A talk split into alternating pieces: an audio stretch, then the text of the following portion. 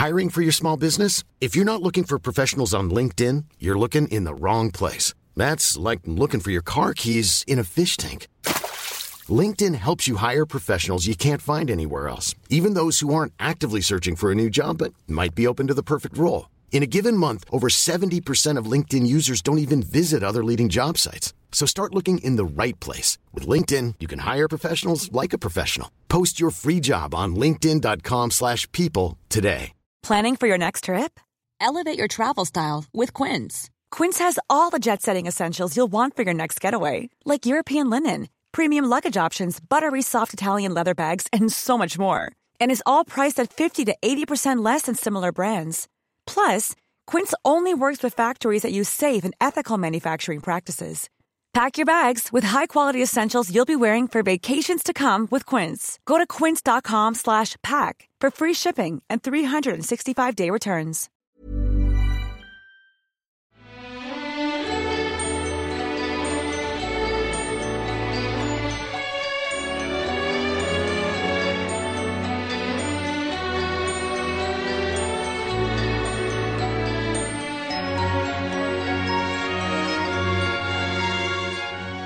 Hello and welcome to Cinematic Universe, the podcast that does for comic book movies what Ragnarok does for Asgard. I'm Joe Cunningham, and joining me to help make sense of the comics behind the movies are. Seb Patrick.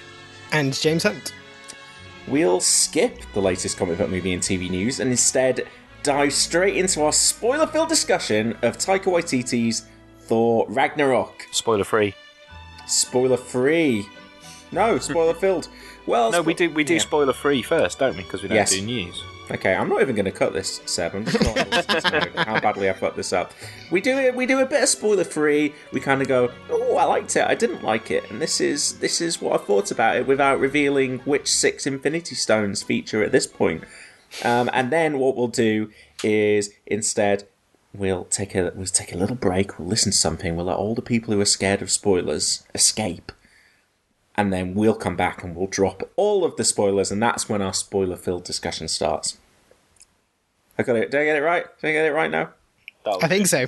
Okay. But before any of that, I'm going to ask Seven James to explain to me a comic book concept that, as a movie fan, I just don't understand.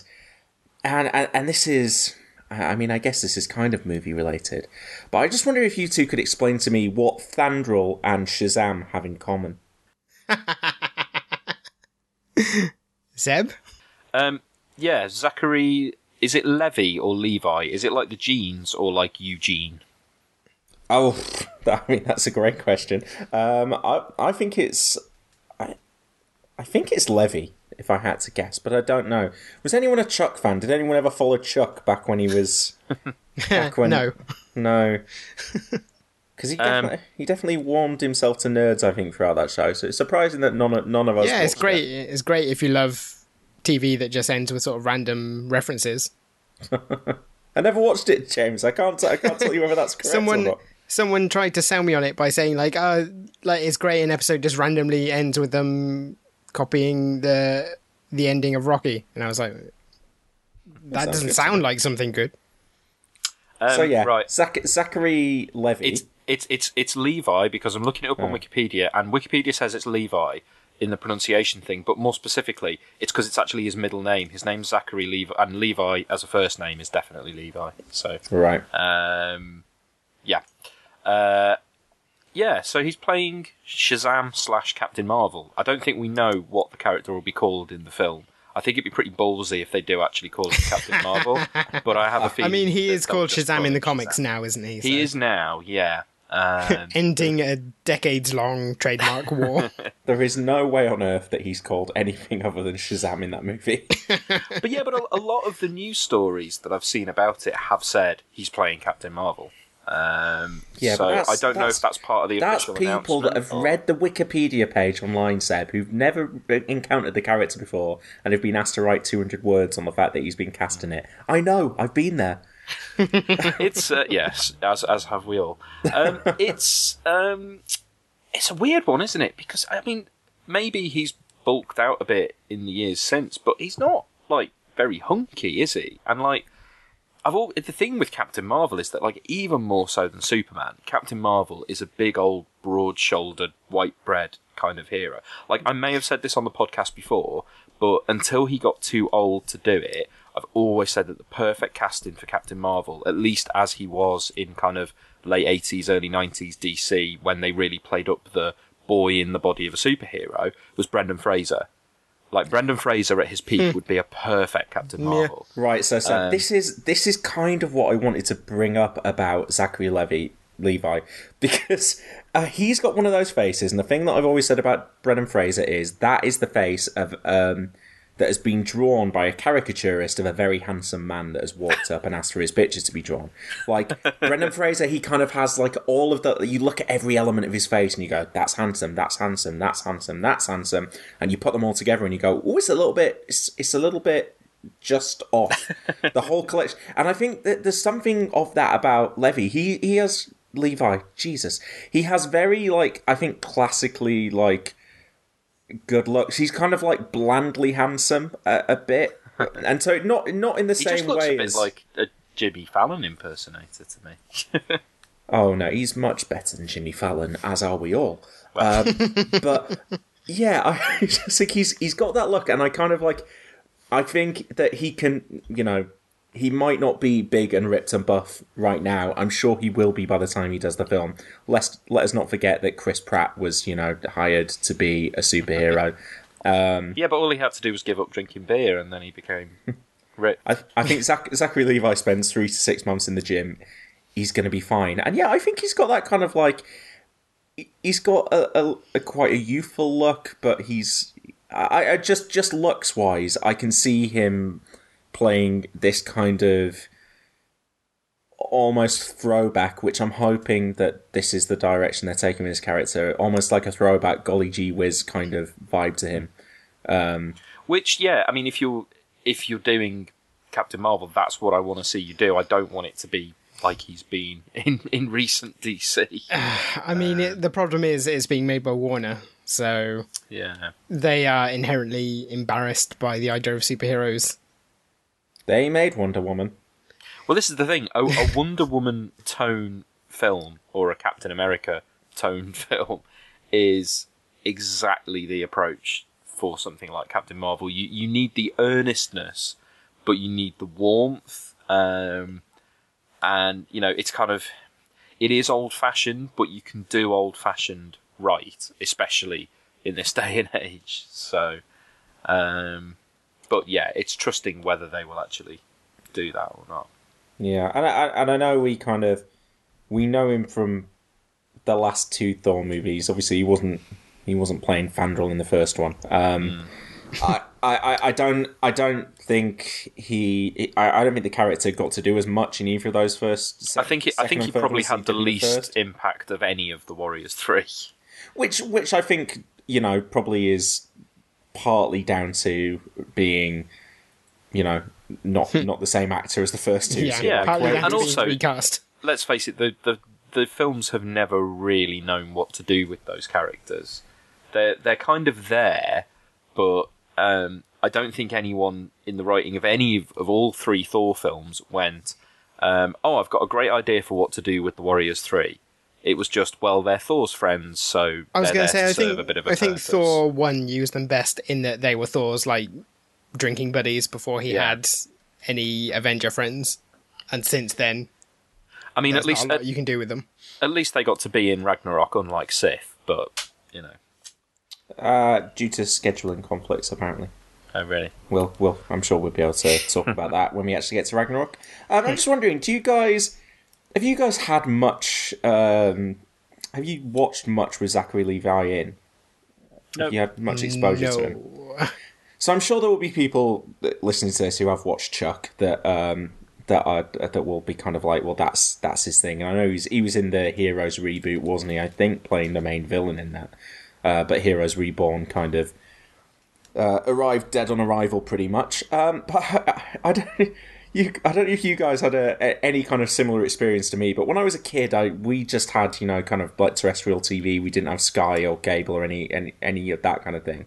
So when Freeview came around and we got a Freeview box in our house, it was a, like a big deal because like we could watch E4, which meant there was like Friends on repeat all day or whatever, or there'd be like just a, another couple of channels to choose from. Uh, and they had a channel called ABC One, which was basically a lot of American import sitcoms. Again, just kind of like throughout the day, you'd get them on rotation, and they'd be kind of there'd be stuff like Home Improvement, but there'd, also be kind of like more obscure comedies as well that maybe run ran like two or three seasons in the US and just no one in the UK was interested in airing them. So there's lots of random things like Hope and Faith, which was a Kelly Ripa uh, vehicle, uh, Rodney, and there was this this show called Less Than Perfect, which looking back now has this like fascinating cast. It had Will Sasso, Patrick Warburton, Andy Dick. Um, and uh, the lead actress was uh, someone called Sarah Rue, who was uh, who, who I thought was pretty good. But Le- uh, Zachary Levi was one of the main characters in it, and he just basically played the office dick. Like uh, in a show with Andy Dick in it, he played the office dick, and um, I used to really quite like him in that. So I've always been intrigued whenever he's turned up and stuff. And like, um, yeah, I, I'm I, I'm kind of again I'm, I always am with, with any of these films, but I'm kind of hopeful that Shazam could be interesting, and I, I like the idea of of just visually Zachary Levi and The Rock coming coming together and fighting in a movie because you really will believe that the vil- that the villain's going to win there.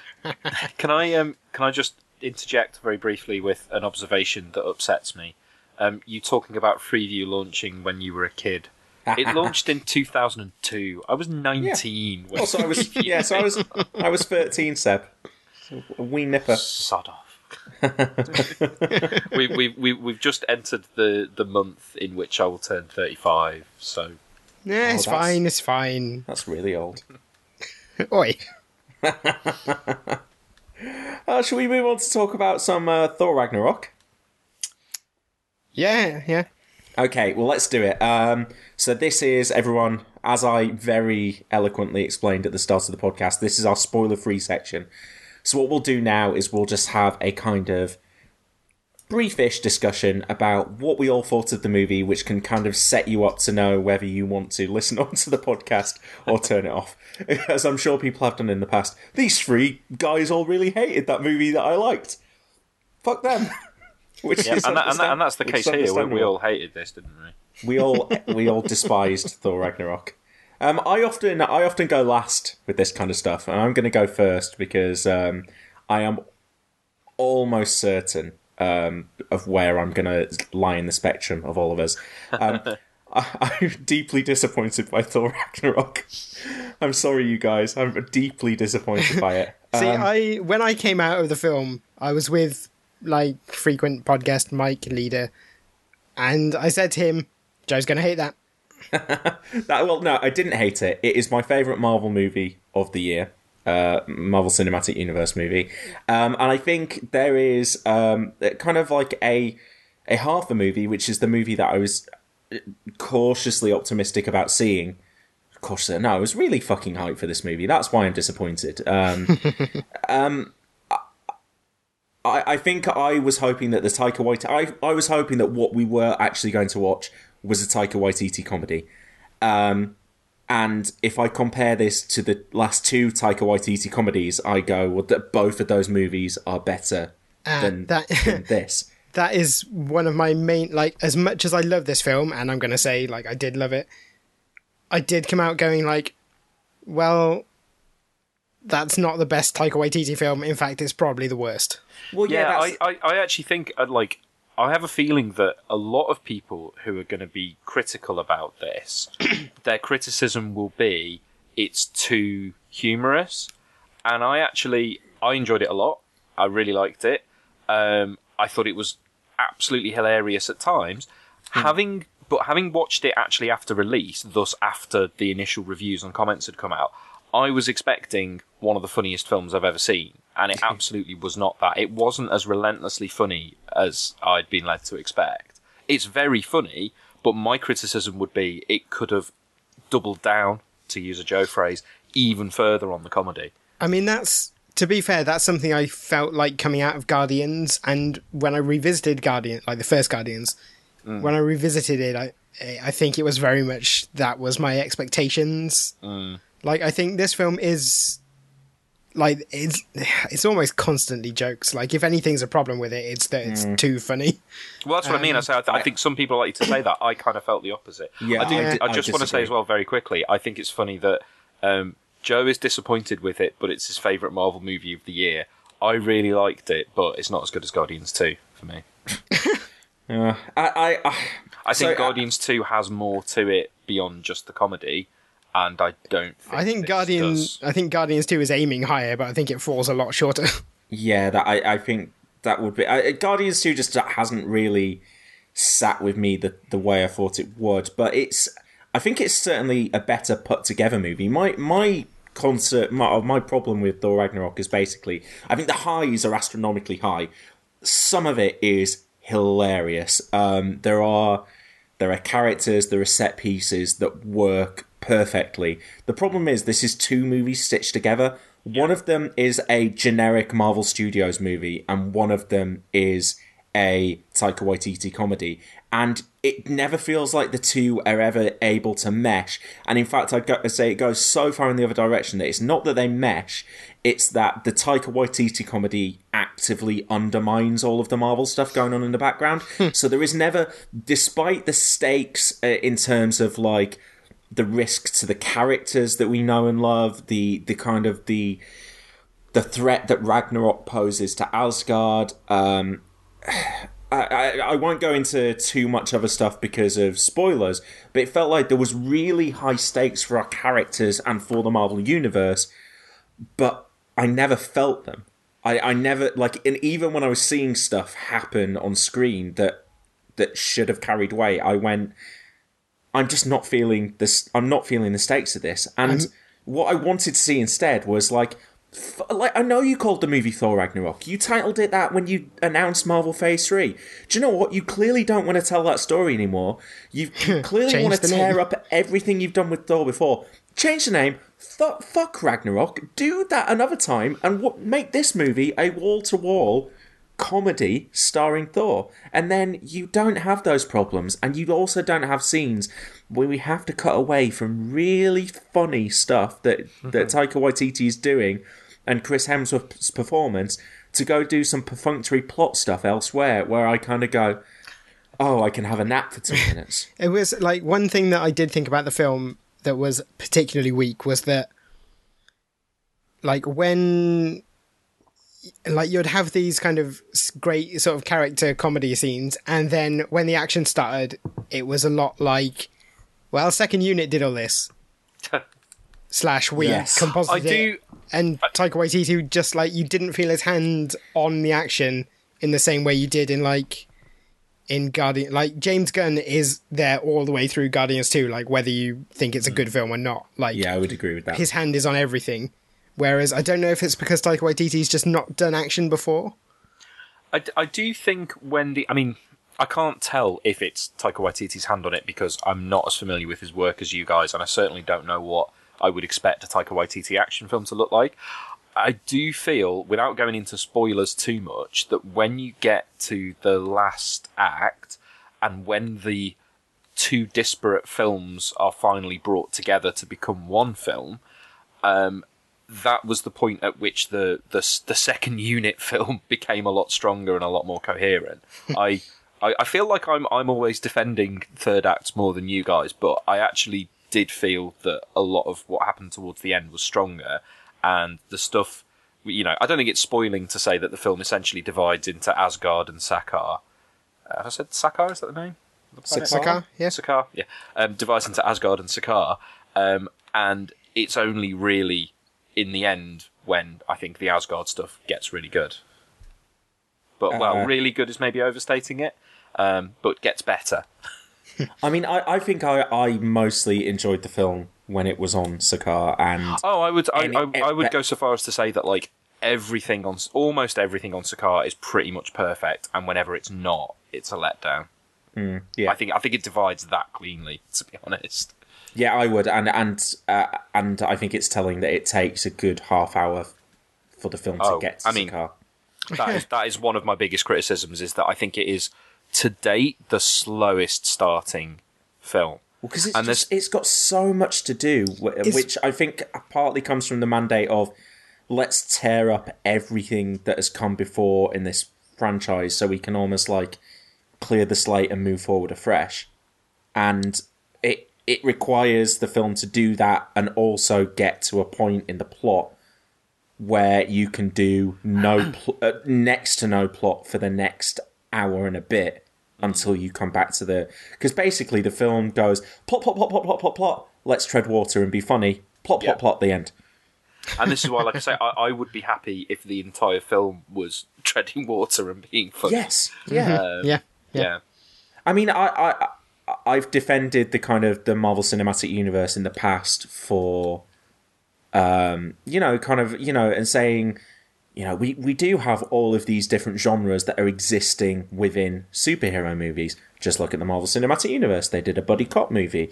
They did uh, a heist movie. They did a conspiracy thriller. Uh, they did all of these things, and w- when I get to a film like Thor Ragnarok, what I want to be able to say is they did an out and out comedy that starred superheroes they didn't. They pasted. They let, and, and I think Taika Waititi has been given a huge amount of freedom to do all of that stuff, but has still had to fit it on top of a, a script outline that already existed. I mean, it's They notable, isn't don't. it? That, they like, just don't come together. the first like 20 minutes of the film feels a lot like let's get our MCU admin out of the way because we've Yes. got some cameos to do, we've got some plot beats to hit so that continuity works, and then we can do the film we want to do, which is this like, you know, crazy neon space disco. But I mean, I, w- we'll get we'll get into the plot specifics. But personally, like, fuck all of that stuff. I love the MCU. Like, I, I I've I've loved following it for a decade now. But I don't want to, like, I think almost by keeping doing all of that mythology, building the MCU, doing big things that kind of progress the MCU while still telling a self-contained story if you're making an out and out comedy, you don't need to do that. And what I want Marvel to do next is I feel like we've got to the point where they've done enough paying lip service to saying this is a film that is this genre and actually do it next time. Mm-hmm. So if there is a Thor Ragnarok 2, which is what Taika Waititi has said he wants to do, he said he's not really interested in making Thor 4, he wants to make Thor Ragnarok 2. Um, great, but Which let is a shame because Thor 4 should really be called T H O U R.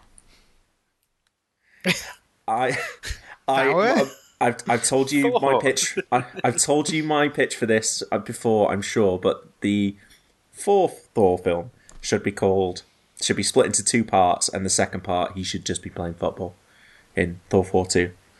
Um, that is my that is my dream for the Thor franchise. Um, yeah, but I, I, I basically I would love to see them make just an out and out comedy. Forget forget all of that other stuff because it it honestly is undermined here. I want to see them commit to a genre. And and what I also want to see, which is going to be my slight criticism of some of the jokes in this. Now, like again, probably I'm I'm talking a lot in negatives. I did really love parts of this movie, and I, I thought the comedy was fantastic. But I think the humor in in the Marvel movies needs to move a little bit further on from. Look at this heroic superhero. Look at how kind of like incredible he is and impressive he is, and oh, he's just done something stupid. Let's laugh at him. To, okay, Because I'm go- I have to defend this film because I feel like the last few films were very much like as if they went, oh, people liked when Avengers was funny, so let's get Joss Whedon to do a pass where he puts in a bunch of quips, and then it was like, well, hmm. Joss Whedon's busy now, so let's get someone worse than Joss Whedon to put in some Whedon-esque quips. And this one was more like, let's. It has the Whedon thing of undercutting moments of like super earnestness. Mm. Not as badly as Guardians 2, where that robbed the film of basically all of its genuine emotion. But in this film, there's also a lot of like bending the characters so that their mannerisms and stuff are funny. Like, I think this is. It's Taika Waititi's humor rather than Joss Whedon's humor being Oh, hammered yeah. into the film. So, like, I, on that level, I kind of. I I- defend I- its humor. I, I think it does because I think you know, some, something I, I would really want to see these films do in terms of comedy is is character comedy, you know, and com- comedy that is drawn from the characters. And I think this film does that with the Thor and Loki stuff. I think you know, I think it as well as humor that's just taking the piss or humor that um, doesn't um, Korg have a hilarious voice. Um, it also there's a there's a lot of good and natural Thor and Loki um, dialogue comedy in there. Yeah, having I mean, this this this film re- rehabilitates um, Loki pretty well, I think. After we were all getting a bit bored of him. disagree. Uh, we'll get to that. Um, uh, do, do you feel like the film effectively rewrote the character of Thor? I mean, definitely. Like, it kind of dialed up the the like idea of the well, uh, like I kind of liked how it was Thor, but amped up. Like he was still, unlike Thor two, where oh sorry, Thor the Dark World, where he was kind of the guy from Thor one, but boring. this was like the guy from Thor one, but heroic. Like they they found a way to make it so he was still heroic, but also he was still like big headed and you know a braggart, and like that was. It it still felt like Thor, and it didn't feel like a regression of the character. No. But also, it was definitely a different version. Like it's not as bad as the way they treat Bruce Banner, which is just to like have an unrecognizable version of the character on screen. Oh, I, I, I thought that Bruce Banner was closer to the previous incarnation than Thor was. I mean, I disagree, and not least because in the text of the film they have him say like, "Oh, my brain got all scrambled," as if to say like, "Don't worry, this is just a Mark Ruffalo, Mark Ruffaloing. Don't worry, that it's supposed to be Bruce Banner." Yeah, I, I would say that they that with each successive appearance they have absolutely leaned into turning Bruce Banner into a Mark Ruffalo comedy character. um, and I, to be honest, I would take that every day of the week over the Ed Norton version. But I am not a Hulk purist, and I acknowledge that Mark Ruffalo comedy character is not a version of Bruce Banner that that has any I mean, precedent whatsoever. I am a Hulk purist, and as much as I enjoyed the performance, I was like, "It's not Bruce Banner." I think, uh, honestly, this is the Marvel Cinematic Universe, and a lot of the stuff they're doing at this point is not is not the comics. And I mean, like this film, I think it's not too spoilery to say, does not lean very closely on the mythology of Planet Hulk. no, You know, despite having despite having a lot of elements from Planet Hulk. I was going to say it leans it leans very heavily on the imagery of it. yeah. Yeah, yeah. Um, I, I, I don't think I don't think it bothers me the fact that they're changing the characters to if they, if they want to take it in a new direction and they want to rewrite these characters to make for a better film now, as long Yeah, as it kind of doesn't break the whole the whole uh, universe. Which I mean, even to an extent, I think you know there's certain playing around that you can forgive, and in terms of the way they change the characters here. I think it's completely forgivable, and I think Hemsworth particularly sells that this is a just. It's the same character with the comedy beats ramped up. Yeah, I mean um, the the important thing is do these changes work for the film that they're in? And in that in this case, yes, they do. Yeah. Whereas the changes that I would argue do not work for the film they're in are there. I think there are there are things about the film's plot that almost flirt with canon, uh, with with kind of you know actually breaking canon, or there are things that the film does with its greater plot mechanics and with with its kind of let's wipe the slate clean here so that we can almost start afresh with this character and this mythology. It almost feels ashamed of the version of Thor that came before it, and that, that's not the. This is not the Taika Waititi part of the film I'm talking about here. This is the part that I can that you can only imagine Kevin Feige has been, you know, meticulously looking at. This is the remember when Thor was a fish out of water rom com. Yeah, Well, try not to. Yeah, and and I don't know. There are there's there's certain decisions they made, and I just kind of went to myself, you could have told this same story with without doing that thing. Um, and it and it disappointed me on a number of occasions, really. Uh, but I, I guess that might be something that we need to talk about in spoilers because basically, I think my non my non spoilery thoughts are ninety percent of the comedy I'm so all in on. Um, I I just wanted the entire film to be that, and I think I think at this point Marvel has the latitude to do that. There isn't a huge amount of this film that you think, oh well, that's going to be important for an Infinity War. So you think you can probably get from point A to point B of this film, the majority of it anyway, without kind of having to do the big plot stuff in the background. I mean, yeah, I, I, I, I want Marvel to commit to genre next time. I want them to go, which is kind of what I feel like I'm seeing might other studios might be doing. I mean, like Deadpool commits to genre. Yeah, definitely. I don't. You, you don't have to like it, and, and not everyone did. But Deadpool commits to genre. I think Logan committed to genre. In New- it, in, New in, in that Mutants. it was New Mutants. That trailer looks like that film's committing to genre, and I think Marvel have more latitude to do this than anyone else, especially if that genre is comedy. Make a film that's ninety-five minutes long not two hours plus. This film has no no reason to be the length that it is. I know that's a common like movie nerd complaint. Like, why is this movie so long? But Uh, in this but case, really- you could legitimately chop out the first half hour and lose nothing. yes, exactly. I mean, you would you would lose something that I don't know if this is veering into spoiler, so we could go into more detail. But something that I had been quite looking forward to, and then when it happens, it's just oh, get on with it. Like, it, Are we talking about the gratuitous cameo? Yeah.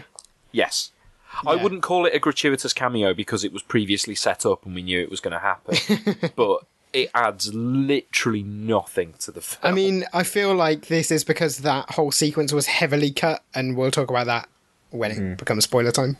Shall we? Uh, shall we move forward into let's spoilers let's proper? go into spoilers. Yeah. Yeah. Okay, listeners, if uh, you know, if you want to hear us continuing to discuss this, um, I think what we're going to do this week is is attack it in a in a fairly chronological manner, which I think will involve us being critical, then effusive, and then maybe a bit of a mix.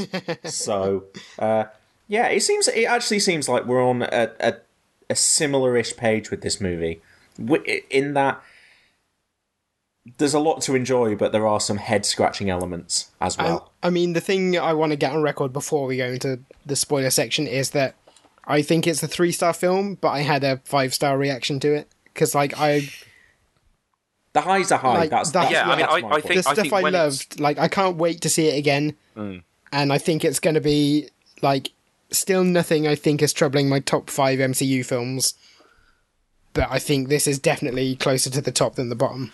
I, You I want think, like- I to think see are an edit, don't you? That's like seventy minutes long, and it's Yeah, I just, just- it's just the comedy parts. I think the flaws are all technical, but the stuff I love, I loved a lot. when when it, when it's good, it is as good as anything.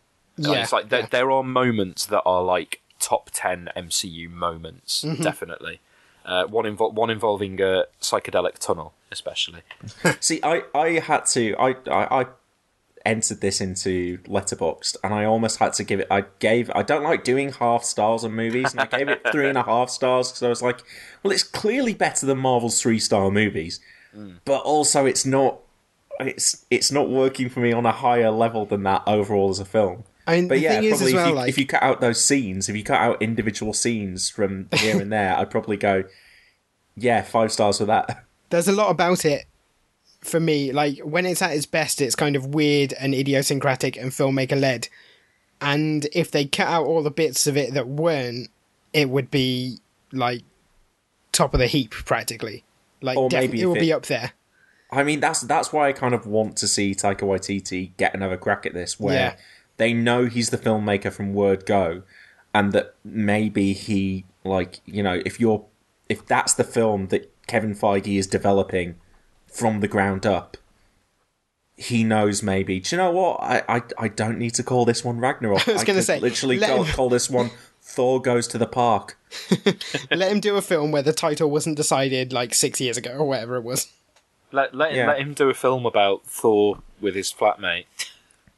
I've got it right. I've got it. It's called Planes, Trains, and Thortomobiles, and it's Thor and Daryl on a on an actual road trip this time. And it and it, take and it literally is like Midnight Run, maybe. But, Da- but Daryl we turns get- out to Daryl turns out to be like a, a an agent of uh, Thanos, and Thor has to transport him back to some intergalactic planet. I've nailed it. But can we get Korg and Planet Valkyrie in there as well? Yeah, well, you need some muscle. You need some muscle to make sure he doesn't escape. okay, uh, so Spoiler that's uh, that's that's our plans for Thor four one is planes, trains, and Thortomobiles, and Thor four two is literally he he plays football for the Swedish national side in his Da- Donald Blake persona. Norwegian, surely. Norwegian. I don't know. Something Scandinavian, Seb. And we're also leaving that in. Okay, let's take a listen to a trailer for the movie, and then we'll come back with lots of spoilery thoughts on Thor Ragnarok.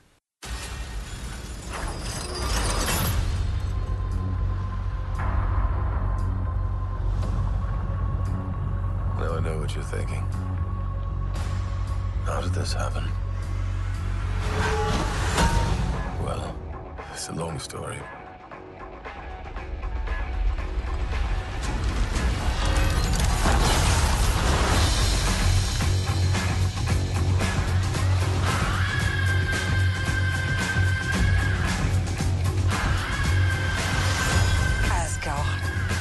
Dead.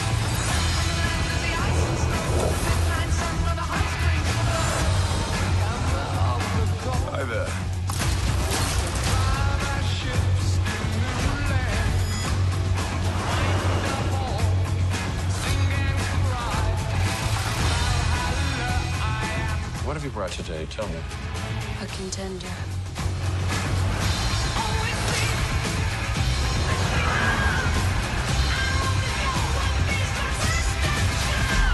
It's main event time.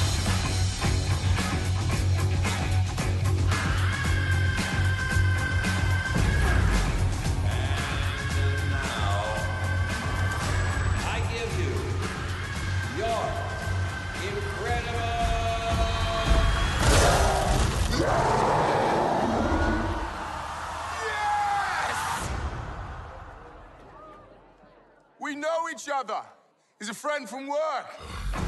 Oh, come on.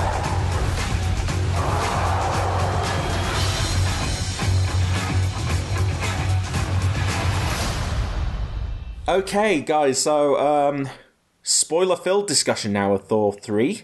Um, and Ooh, com- before we do anything, I want Yes. to go back to maybe three years ago when the title was announced, whenever it was. You've been convinced that Thor was going to die in this film for so long. I was convinced that um, almost all of the Avengers would die before Infinity War. Yeah. But also, I, I, I kind of I think I was wrong about what Infinity War was going to be as well because I thought Infinity War would be okay. Thanos has got his Infinity Stones. Now let's let the Rumble happen, and it sounds like Infinity War is going to be him finding the stones. And then the I sequel thought- will be the Rumble. I, I thought at least one of Cap or Tony would die in Civil War. I thought Thor would die. And no, it's. So what I thought was Captain America would die, Thor would die, Hulk would be off planet, and it'd be kind of like a drunken, miserable Tony Stark pulling together these new heroes and going, uh, "Can you guys help me stop Thanos?" And like, You're the Avengers now. Yeah, and and we kind of see this like sub Avengers fail miserably against against Thanos, and um, and that the sequel, the part two, would be some kind of resurrecty deal where we where the gauntlet brings back these dead heroes uh, semi permanently to to take down Thanos. Uh, I was wrong. I don't know whether that was ever en- ever anything that was in the in the plans. On the Um, um, on the subject wrong. of characters possibly dying, Does anyone reckon there was a draft of this movie where Heimdall died? Because I was convinced that was going to happen. Hmm. I was genuinely surprised when he didn't. Given that he was a character that had been in these movies before, it would, it would have stood to reason that he Yeah. was probably going to die. Oh, poor Warriors 3. can, we talk, can we talk about that? I mean, we are going to go through this chronologically, but so Odin dies. That's a that's a plot mechanic we, which we'll get to. Uh, the Warriors Three die. Uh, Jane is offhandedly referred to in the kind of way that we thought she was going to be offhandedly referred to in Age of Ultron. This movie must have undergone so many changes since the Age of Ultron, and yeah, the, the Warriors Three die. And apart from like, uh, I forget his name. Is it? uh Volstagg?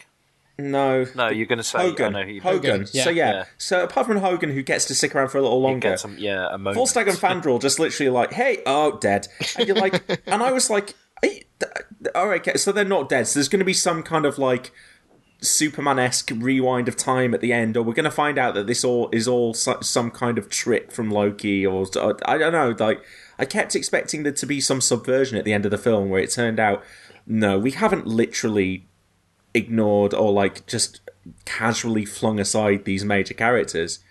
And yeah, they had. And it was like when he was down on Earth, I was like, well, will we get to see uh, Selvig or Darcy? And no. And I think the only reason that Lady Sif wasn't killed is because Jaimie Alexander was too busy filming Blindspot. Small blessings. It's it, it, it, it is strange, isn't it? It's I mean, it's obviously it's obviously something very deliberate that I mean, I think Marvel it, Studios want to clean house with this franchise. Yeah, I think it kind of it worked in that it established Hela as a genuine threat. but at the same time, it was well, it was so offhand that you're almost like, "Oh, is that it?" I'm not sure that's it. All right, well let's let's let's come back to Hela and her and her threat levels shortly. Um, I'm I'm basically going to go through the Wikipedia uh, article here and uh, th- through the plot, and we can kind of talk about it uh, point by point.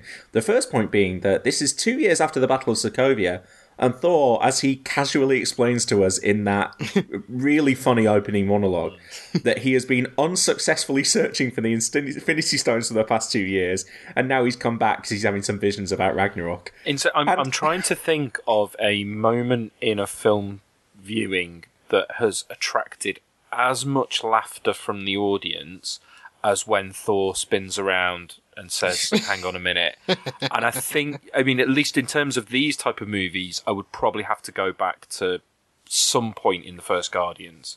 Um, It but- took me a minute to adjust to the kind of the character because I was like, "Oh, this this isn't Thor," but I was like, but then I was like, "Oh, I don't know." He's got that cocky swagger of Thor, but he's also doing it for like the st- the stuff he's doing is like it's not like he's gone back to his pre like Yeah.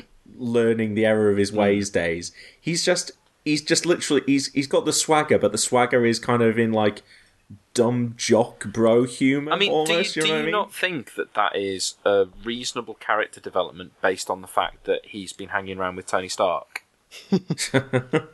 That seems to be the case for any of them, to be honest.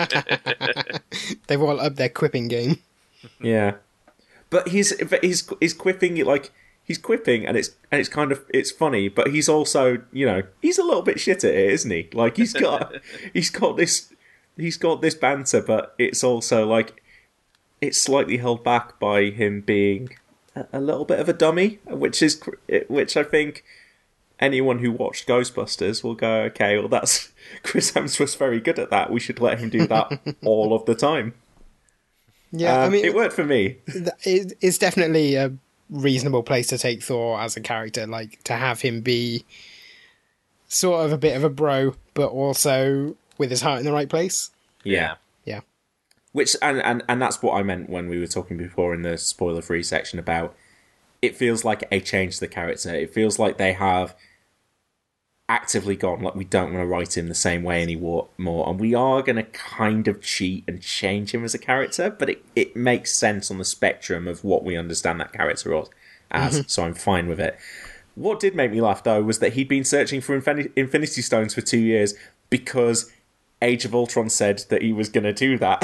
like, when you think about where that where that storyline was set up in Age of Ultron, to the point that like it removes Thor from Age of Ultron and does him so for the second Avengers movie, Thor gets done wrong, and be, but beyond that, they realised kind of within Age of Ultron that it wasn't working. So the, by the time we saw the finished film, it had been chopped up to the point of like it not making any fucking sense that Thor was just walking into a pool and then going, uh, Infinity Stones. And we were all going, I mean, yeah, we know Infinity Stones, but it feels like you've come across this really quickly. And now you're going to go out and hunt for them to the point that they actually make this film and go, yeah, he didn't find any. there's, there's, there's no The funny thing is, on like, he didn't find any, even though his dad's literally got one in his basement. yeah. Like, well done, well done, man. Well, I guess he knew. That's I guess Thor he knew all that as well. It- I, I love the, the, the casual disregard for the Infinity Stones in this. The point where Hela walks past the the Tesseract and she's like, "That's pretty good, I guess," and then just knocks over the gauntlet. Gauntlet and goes, "It's a fake." That I mean, Um, that's a nice little nod, isn't it? Yeah, I mean, but do you, do you remember when we were we were all kind of convinced that this would be the film that the final Infinity Stone showed up in? Because we're still missing one. I mean, I was sure it was going to show up in Guardians 2, to be honest. Because Yeah. of Adam Warlock. And, like, traditionally, as I've probably said before, the the final stone that we're missing, the Soul Stone, is in Adam Warlock. So I sort of assumed, given that Ayesha was in Guardians 2, that was where it was going to turn up. And Whereas here, it would have stood to reason as well. We've got the goddess of death, the Soul Stone would make sense Yeah. turning up here as well. Yep. But no, so I guess. Infinity War is going to be just- about the search for the final Infinity Stone, and they're all going to go and look for the nice little garden that's inside the Soul Stone. Well, I, and, and also, I don't know if you remember this. There's been like theories that uh, we've actually seen the Soul Stone around Heimdall's neck in the past. Maybe not around his neck, or whether it was at like at, it was somewhere on, in his regalia. Um, If I Heim- if I had to put gets money a on costume change in this one, so it, yeah, if I had to put money on it, I would say Infinity War is going to be about like dividing up the Infinity Stones between Thanos and the Avengers, and they're going to be looking for the Soul Stone, and it's going to turn out to be something very minor and incongruous and like not grandiose. It'll be like like Doctor Who style. It'll be like a pocket watch or something. Just, That's what I think. any do. James, anytime you see you mention Doctor Who, I am just waiting for you to prod Seb in some way. um, it's I, what I think though is remarkable that given that this was set up to be an Infinity Stone movie from Age of Ultron, and then you go, okay, you've removed all of it because you've got Taika Waititi and you're doing a different kind of film. That's great. Um, and then we still, but then yet we still have all of this like plot nonsense going on in the background, and it still is this enormous movie where Ragnarok is hanging over the movie. And uh, you know, we saw Ragnarok in the trailers, so we we literally saw the scene from the end of the movie in the trailers. I mean, the I- I- weird thing is, like, like Ra- the film starts by averting Ragnarok. Like that's the whole point. He's like, "Oh, well, I fixed Ragnarok. That's not going to happen now." Yeah. And then for two hours, it doesn't. And then at the end, they're like, "Oh, actually, we need Ragnarok, and also it's the one thing that will work." And you're going, "Is it? Wait, it- what? Did you say that?" And they they kind of hand wave over like, "Yeah, yeah, Surtur can stop Hela, so let's just let him out." Okay, there it goes. Okay, it works. The end. yeah.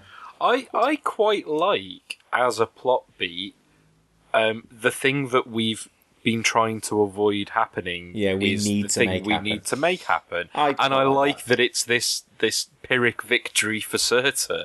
Yeah, you know, he he like- gets to smash up Asgard because he's just like, oh yeah, I get to destroy Asgard. like it's not like they spend the whole middle of the film trying to prevent Ragnarok. Like no, I mean as yeah, in, far in terms of how it bookends it. yeah, it's yeah, like Um, you say, it's definitely it's bookending the idea, and like if you know, it's the kind of thing where if they'd done another draft, they might have had some more connectivity in. You know, if you could go back and rewrite the movie, having made the movie, you would say, "Oh, actually, we need to set Ragnarok as more of a thing that they're trying not to do in order to make the act of them doing it have more weight." because as it is, they basically hand wave it. They just go, "Oh, Surtur can defeat Hela," and you're like, "Well, that they never said that up until this point in the film." Like Surtur is something they've locked away and aren't thinking about for two hours. Hmm. I don't know. I, I I I do kind of like it at the end of the movie as kind of like a, as like Seb said, like a plot a plot point of. Oh yeah, shit. The the, the kind of worst thing ima- imaginable is the thing that's going to save the day. Uh, and I like it, and I like the visuals of it at the end of the film. Oh yeah, I love the visuals and I love. And the I like idea. some of It's the- just I wish I like been... some of the comedic beats that happen within that with the Hulk as well. yeah. I, d- I don't know what you think. So we we did mention about kind of like a lot of the action feeling like it was almost like Taika Waititi had stepped aside and said, "Okay, second unit, you handle this." And I mean, especially I, I got that from the very first fight with Surtur, where I was like, "Okay, this is this is really this is really fun." And then Immigrant Song comes on, which I'm like, "Okay, well, that was the song from the trailer." And then Immigrant Song comes back again at the end, and I'm going, uh, I. It was maybe a little bit more original than that. yeah, it's not super imaginative. What I It find just feels like interesting Taika is, doesn't care about those parts of the film. He's like, when do I get to do my bits again? that- I mean, I think would it's have quite been interesting that there's there's been this trend for these, you know, for kind of obviously Guardians kind of started it, but other films have Ah, I want as to. I well. want to disagree with that. I think Iron Okay, Man but- started it. I suppose. But I think what's interesting with this is I think, correct me if I'm wrong, that this is the first time that this has happened and it's not diegetic. Like with Iron Man, you hear the A- the uh, it's ACDC, isn't it? Yeah. Um, Yeah. because Tony listens to that. And okay, there might be times when you hear it on the soundtrack and it's not actually literally diegetic, but it's there because it's something that Tony plays, and he definitely does play it out of the armor at times. Obviously, in Guardians of the Galaxy, it's on the tape. Even in Deadpool, that opening sequence with Angel of the Morning, it's playing on the radio in the car, isn't it? So it's it's linked to that. Like pretty much all of these. I don't know about Suicide Squad because I still haven't seen Suicide Squad. Oh come It's on! definitely not. Definitely it's not. definitely not diegetically. digested. Uh, okay, so so Suicide Squad did it first in that case, but it did strike me that yeah, you know, th- there is no connection between that song and this film other than this will sound good. I mean, And actually, as as good as it was in the trailers, I do think the film could have done without it, and that's because it breaks the consistency of the ah, rest of the soundtrack. no, I dis- I'd have been very think disappointed if it didn't show up in the film. Oh no, in that sense, but but what I mean is, it's just it is quite at odds with the rest of the soundtrack of the film, which, by the way, I think is fantastic. It is great, the isn't Mark it? Mothersbaugh soundtrack is just. It reminded me of the Lego Movie score that he did, uh, which Yeah. is which is no. I mean, he thing. is he is really really great, and it, the the feel that he gets with this is spot. on. It's weird, actually. One of the things about the Doctor Strange sequence that really put me off was when it was just like suddenly, okay, now we're going to have the the Doctor Strange soundtrack, and you were like, Here- Here's the Sherlock theme. not very keen on that. Yeah. Yeah. Okay. Um. So after after the big old fight, Thor goes back to Asgard, and um, we get a we get the scene where so again set up from Thor: The Dark World, which is that's the last time we saw Loki, right? At all, Yeah. which seems insane. I, I- it doesn't it doesn't feel like it. Would, I mean, that film seems ages ago, but it doesn't feel like Loki has ever really been away. Um, and and I would I think do we do we all still agree Loki is still the best villain in the MCU Yeah. Yeah, because he because he's a character. Because he's a character with actual motivations that aren't just, oh, let's be evil. Mm. Yeah, and and I will I will mention here the the problem I had with Loki in this film. I'd like that. I like that Loki is a character who you can put next to Thor, and you have a very interesting relationship between the two of those, and it's always good to to see them play off against each other. The two actors are great together. Mm. I just I just felt it was the first time that Loki had shown up in a film, and I thought, oh, you don't need to be here. Mm-hmm. I don't think he needs to be there, but I think he. I felt that seeing him in the trailer, and I think he justifies his place in this better than I expected. I mean, the thing.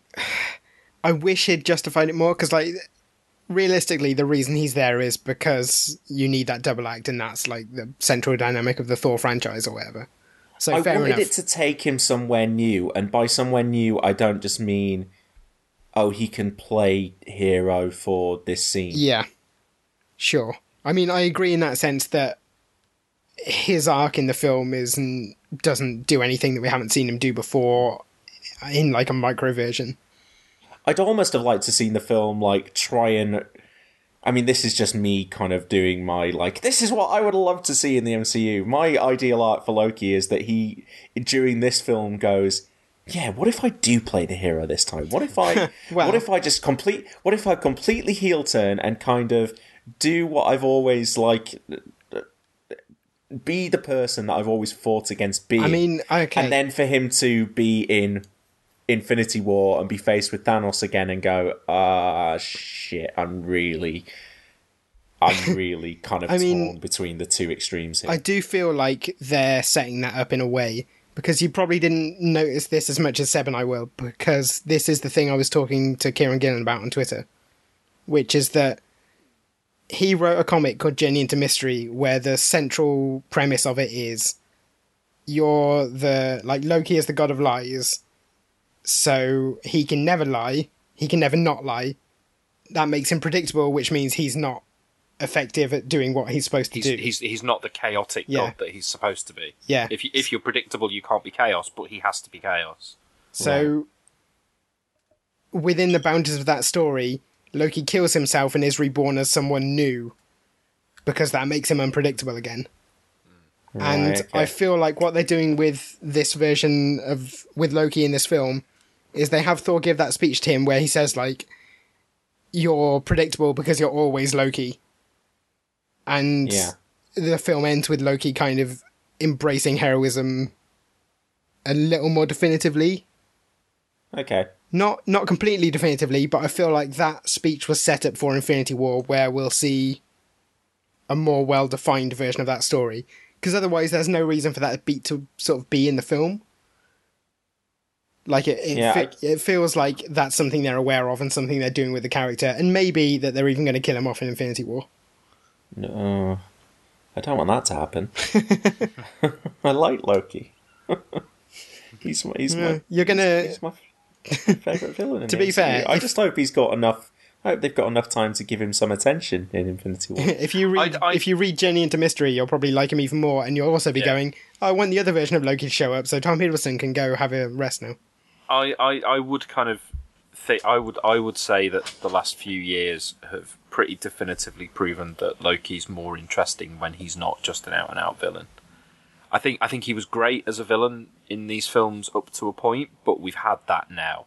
And if you're going to keep using him, then yes, do something more interesting with him than him. Just It was just. I, I think why why he was interesting as a villain because there was sh- there was sh- he didn't turn up as just like I am evil because because we say so. It's like he he was evil because well, he, he, he didn't Because- necessarily because he feel was, evil. He was bitter and um, felt like he'd been shat upon for a lot of his life. Yeah. basically. yeah, and he and he didn't have a sense of his own identity, and he felt like It's he 'cause- felt well, like he would got- be a great leader, but he was never going to be given the chance to do it. That's so the he, thing, so he like- took leadership for himself. Loki has a central tragedy that makes him relatable, whereas all the other guys just turn up and they're like, "Hi, I'm Ronan. I have a hammer and I am evil." Hmm. Yeah, and I mean, and, and that's Like, there's no it's fun- tragedy funny, to any of it, the other villains. It's funny that the Greek, that the, the Norse god has that relatability that a lot of the other ones don't. Yeah, I mean- the other one, the other one, I I didn't like the film as much as this one, but yeah, I think Michael Keaton was a success. in Spider-Man I was literally about to say the only other guy who's got that is Michael Keaton in Spider-Man. and obviously the the actual best Marvel villain, uh, Wilson Fisk. Yeah, Yeah. Um, okay. So th- so when Thor does return to Asgard, though, we see uh, a, a really great scene where so we Loki is posing as Odin. So we get Anthony Hopkins. So we get uh, the bit the bit of the film where Anthony Hopkins actually gives a shit, as opposed to Yes. the bit coming up where I cannot believe how how little of a shit he gives. so I was uh, so I was baffled by this. So because we've got we've got this great scene on Asgard where Anthony Hopkins is getting to have some fun. He's getting to play basically he's get, getting to play himself as Loki, which is which is Hmm. and really the fun. oh shit is fantastic. A Yes. wonderfully Oh. placed piece of swearing. It's wonderful, and I, and I think this is a testament to his performance in this scene, but also said what you're talking about when he shows up in the other scenes in the in the Norway scenes. Fucking hell! Well, Like, I was watching those and going, I was going, why isn't why isn't Chris Hemsworth playing any? Why is he back to playing boring Thor in these scenes? Is it that Anthony Hopkins is like being a real grump and saying, "Look, no, I'm not engaging in any of this comedy nonsense. We're going to play these scenes straight and serious." And then I was like. Oh no! But he did that scene earlier, and like I'd almost Yeah. forgotten that that was him because I was just does, I believed I believed it was Loki the whole time, so it wasn't Anthony Hopkins in my yeah, mind. you that know? that scene makes you think that Anthony Hopkins did this entire film under sufferance because, like, genuinely, I've I've I can't remember the last time I saw a performance as sleepwalky as that. It's not even that he's playing it serious; it's that there's no conviction to anything that he says, and it just feels to me like it just must have been a really rough day on set for Taika Waititi to try and squeeze anything out of him. And You say yeah, on set on a. I was going to say, I'm not convinced. I'm not convinced screen those three soundstage. actors were in the same. we're actually in room. the yeah. No, yeah. like that. And- that it's whole Norway awful. stuff is clearly like, let's go to reshoot land. Because Yeah. well, Well, at and it's least also the scene that we saw in the trailer where Hela destroys Mjolnir. Yeah, that that that is takes like on a, place- that's like on a street. It's, on a, it's on a totally like, a different street- background. That's the point. film it takes is place the in, New. York. Like if you watch the trailer, she literally destroys Mjolnir, and then it cuts to a giant shockwave in a New York street. Yeah. Yes. Whereas in the film, that happens in Reshoot Island, Norway. I mean, hmm. the first act though does feel like a bit of a mess to me plot wise. So I wonder whether just something didn't work or there was some inconsistency and they had to. But that all of the stuff in Norway is really grim, really hmm. grim. Like visually, and I, and I think I don't know how long it goes on for, but I think it's it's those scenes specifically, and to an extent the Doctor Strange stuff, that gives this film the feel of take. Because we've just talked about really great stuff at the beginning with the bit with Surtur, and then the bit with with Loki posing as Odin. There's there is a good twenty minutes or more that's that's really fun. But then you get this stuff that sucks the life out, and then it gives the film the impression of not coming to life at all until they get to Sakaar. Yeah, which isn't the case, but it feels like when you mm. when you're remembering the film, it feels like, oh god, wasn't that a trudge? Yeah. And it and, and it and that's not the case. I mean, the the scene with the play, it reminded me of a similar high point in what was a, a fairly dour season of Game of Thrones a couple of years ago, where the character of Arya comes across uh, this traveling traveling players band, uh, this this traveling theatre group basically who are telling the story of the first couple of seasons of Game of Thrones but telling it in a like in a very comedy kind of poking fun like almost like it's been it's been approved by the crown so that certain characters are appearing more heroic and certain characters are appearing less heroic. And Arya has to watch it. And it's it's really good. It's a story that keep coming back to Richard E. Grant's in it um Essie Davis from the Babadook. And it's really it's really good. And this reminded me so much of that. Um, and i do wonder so you guys when you watched it the first time how many of those three cameos did you recognize when you were just watching it in in the cinema Uh, two two out of the three, I, I didn't recognise Liam Hemsworth. what about what about you I, James? I'm bad enough with faces that I didn't get any of them straight away. I was literally going like, "Wait, who's that?" I, cou- I couldn't believe the only one I didn't get was Matt Damon to the point that I Matt actually Damon had to was ask the on most Twitter. obvious. I, Well, that's like, it. I don't honestly- understand. I don't understand. Honestly, it. I didn't get it. like even someone went. Matt Damon was in Thought I was like, was he? Like I didn't Yeah, I was- notice he was there. but to the point that I, the first one I noticed was Liam Hemsworth. Uh, I don't know why. Uh, maybe because it was a scene with Anthony Hopkins in, and Liam Hemsworth was in Westworld with him this year. Uh, and then I was like, "Oh, Sam Neill! Yeah, I knew. I, I, of course, I knew Sam Neill was going to be in this." So then I'm looking at Loki, going, "So who's doing who's doing Loki?" And I just did it. I just never got there. Never got there whatsoever. Yeah, see, I clocked that I knew Sam Neill, but I had to have it explained to me.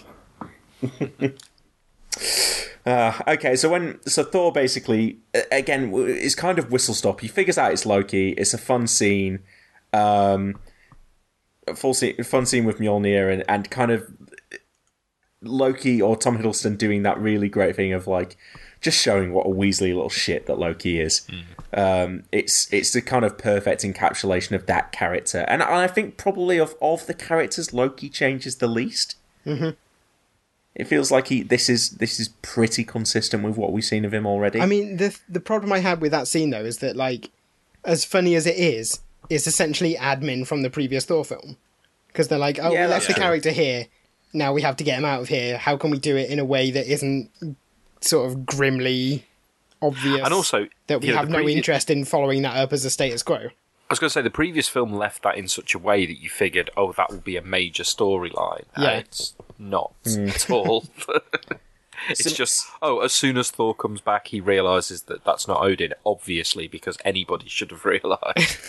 Well, again, I remember when I was reading about the first draft of the script that Odin was going to be down on Earth, kind of posing as a doomsday preacher, which I was really looking forward to seeing. And obviously, this first version of the script was kind of like ripped up once they brought in Taika Waititi.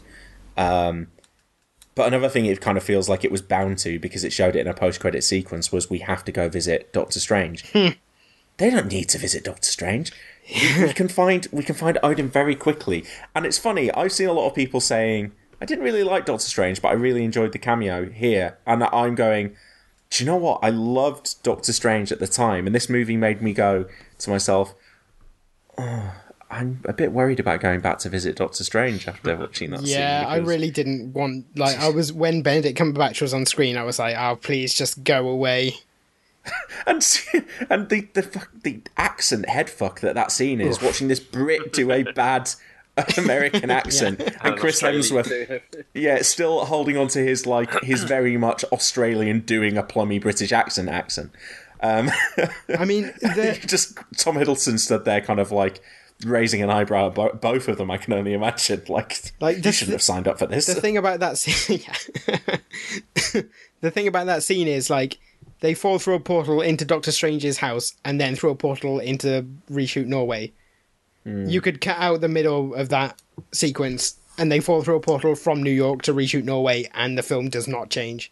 there is there is a comparison that I would make with um, specifically with specific parts of this film, which is that um, we'll we'll come to it in more detail, but the stuff on Sakaar, more than a lot of things, really makes me think of Hitchhiker's Guide to the Galaxy. but um, Yeah. also the fact that so much of the plot of this film is right. These characters need to be in the next place now. Let's send them there. Is also like Hitchhiker's When you're ready to pop the question, the last thing you want to do is second guess the ring. At Bluenile.com, you can design a one of a kind ring with the ease and convenience of shopping online. Choose your diamond and setting. When you find the one, you'll get it delivered right to your door. Go to Bluenile.com and use promo code LISTEN to get $50 off your purchase of $500 or more. That's code LISTEN at Bluenile.com for $50 off your purchase. Bluenile.com code LISTEN. Hey, it's Paige DeSorbo from Giggly Squad. High quality fashion without the price tag. Say hello to Quince. I'm snagging high-end essentials like cozy cashmere sweaters, sleek leather jackets, fine jewelry, and so much more. With Quince being 50 to 80% less than similar brands. And they partner with factories that prioritize safe, ethical, and responsible manufacturing. I love that. Luxury quality within reach. Go to quince.com slash style to get free shipping and 365 day returns on your next order. Quince.com slash style. Hiring for your small business? If you're not looking for professionals on LinkedIn, you're looking in the wrong place. That's like looking for your car keys in a fish tank. LinkedIn helps you hire professionals you can't find anywhere else, even those who aren't actively searching for a new job but might be open to the perfect role. In a given month, over 70% of LinkedIn users don't even visit other leading job sites. So start looking in the right place. With LinkedIn, you can hire professionals like a professional. Post your free job on linkedin.com slash people today. Guide to the Galaxy. There's no interest in figuring out how they're going to get from place to place. It's just, right, we'll send them there through a magic portal now. Again, you almost wish that Taika Waititi would make a joke out of that stuff. Like, oh, we're going here now. You know, just do a Which is pretty bit- much what Douglas Adams did with Hitchhikers. It was Yeah. just, yeah, okay, next one, next little vignette. You know. yeah, and, and and and let's poke fun of it. So they go, they go, they go to Norway. They do like they have the very boring conversation with Odin, where he's like, "I'm dying now because." because And- reasons. yeah, and we, we Here I go. Well, and, and because because again, I was in the previous films. Uh, it's it's come down from Kevin Feige. There's two of us are allowed to stay, and it's Idris and it's Tom, and that's just we, we have to deal with that. The contract It's is fine. up, and they I've can't afford me out of- anymore. I've wanted out of here for quite some time. Natalie Portman would not give me a lift. um, like, I, I thought, like, uh, on paper, I don't hate that there's a cameo in this movie. Given the movie that you end up making, Doctor Strange doesn't feel like the right one. And like I was saying, like who who does serve the purpose of what they wanted Doctor Strange to do there? Probably Doctor Selvig, probably Jane and Doctor Selvig and Darcy, and that would have for me been a nice way to kind of like wave them aside in a less. At least they didn't throw Jane under the bus in that scene, like a like the way that Michael Bay wrote out uh, Megan Fox's character Yeah, from the Jesus. Transformers franchise. That kind of like, ugh, kind of, you're having a dig at the actor there. I don't think there's any bad blood. I think it was just Jane didn't work for the Thor movies and Thor didn't work for Natalie Portman. So I'm fine with it. Yeah, I mean, But I, do like, wonder. if, there's- if there had to be another superhero, could it not have been, I don't know, someone who felt like they their quippy nature could fit in with this movie? like, I- I'd, I'd, I'd have rather it been like Tony Stark blowing them off for five seconds, or you know, the inevitable as we know we're going to get this this Star Lord and Thor crossover. Obviously, that wouldn't work on Earth, but you know, like Doctor Strange felt like the wrong superhero to put in this one. It was just basically because he was the most recent new one, isn't it? Well, Spider- Right. It's because they already did that scene and they already put it in the credits, and they had to do it now. Like, Well, and and obviously Doctor Strange is probably the only Marvel character who hasn't crossed over with the rest of them, Mhm. and that this is their only chance to do it. I mean, there wasn't. before Infinity War. Interestingly, it was a different take in this film than they put on the credits. Oh, was Yeah. it? Yeah, Hmm. because like I, yeah. I know that scene well enough to be like that was a different take of the same same Hmm. material. Yeah. Was it was it was it noticeably like how noticeably? mean, well, different I mean, it? if Seb noticed, then obviously noticeably enough. Uh, It was all the delivery. I don't think it was so much the. No, I'm not, I'm saying like it's not just me being like super sensitive. Like it's No, I just wondered whether it was that. I just assumed it, felt was the context of the scene had changed, and so I was kind of going, okay, No, the angles and stuff were different. Yeah. definitely. Right. Yeah. okay, fair enough. Okay, yeah. So so we've kind of we've kind of hopped around and we've had all this nonsense, and this is this is the bit that I don't understand about the movie. I don't understand why we are dicking around with the canon of the first two movies in terms of Asgard and Thor and Loki. And like okay, and so there's this history that exists before Thor and Loki where actually they have an older sister and that's Cate Blanchett and Thor and Hela kind of went around and conquered these realms and Odin and Hela, sorry, and and then he just imprisoned Hela, and no one spoke about it ever again. Um, even though, like, presumably all Asgardians are to some degree immortal and have been around for eons and eons, but it was never mentioned to Thor or Loki because it happened before they were born, and and and it just there was never any reference to it. It just it feels it feels canon. Like I said, it feels like it's flirting with breaking canon, and I don't understand why any of that needs to exist, given that they don't do anything with it. I mean, I think it's, I think it's, there is, it's the theme, or at least the the attempt at the theme of the film is, I think, about empires and and what empires are generally built on, and the fact that Mhm. even something as as good and seemingly benevolent as Asgard is not going to have been built on anything good because that's Mm. just not how it works. And and that as a theme and that as something to explore, I think is potentially really interesting. The But they problem is that that's not the movie that they're making. Yeah. Uh, Yeah. So That- it's that almost feels but like- the mo- But the, you know, this is a light-hearted movie about Thor battling the Hulk on an alien planet. mean, that's, but I still, what we've I still for. think even even with all of that stuff, I still think you could do all of that stuff and her not be the sister. The sister, if anything, to me, kind of undermines the Thor Loki stuff, and like the fact that it's never going to be as resonant to those two characters as their relationship is with each other. The fact that they've got a sister, but they don't really care that she's their sister. So, so, I mean, yeah, the, the, the fact that she's a, a sister is, is kind of irrelevant to anything that happens in the film. So why? So I Um, just don't. I mean, I it's, feel like it was all, just all it a- seems to be doing is drawing on the recent precedent of a secret Thor and Loki sister, which in the comics is Angela. I mean, it was also it's just it's a deliberate attempt to echo the kind of family drama of the first Thor film, which worked so well. Like that was the thing that worked about it, wasn't it? So I was as I was as disinterested here as when it happened in Sherlock, Seb. and that was like when it happened, I was like, oh, like literally, we've just seen Benedict Cumberbatch, and now this is happening. Huh, weird. Um, so yeah, I didn't really care. I mean, she destroys Mjolnir, and that was that's kind of like the first point at which I was like, okay, well, yeah, but they're not Mjolnir's not destroyed, right? Because Mjolnir is awesome. Why would we wouldn't we wouldn't get rid of Mjolnir? So I'm assuming that at some point it's going to get scrubbed and that Mjolnir is fine and he's going to come back. I mean, I almost don't want to say this, but then you might want to cut this. But in the Infinity War, like behind the scenes leaks, like he's swanning around with Mjolnir as if nothing ever happened. So Thank fuck for that, because honestly, No, that part of was the- was that like- was the death in this film that I was no, the most I, upset I, about. I like the thing about the power is actually in him. yeah, me too. And like, Oh, I, yes, I I really like like the idea that they might go to some of Thor's other weapons, like Jarnbjorn or you know whatever the spear is called, or like yeah, but you don't have to. the kill Odin sword. Like you know, do something new, do something fun. Like you've got all this mythology, do that. Give him the Warhammer from Ultimate Thor, to- or whatever. You don't have to kill him though, James. That's Mjolnir. Mjolnir. Mjolnir. You don't have to kill him. I honestly, I was more upset about that than the deaths that followed.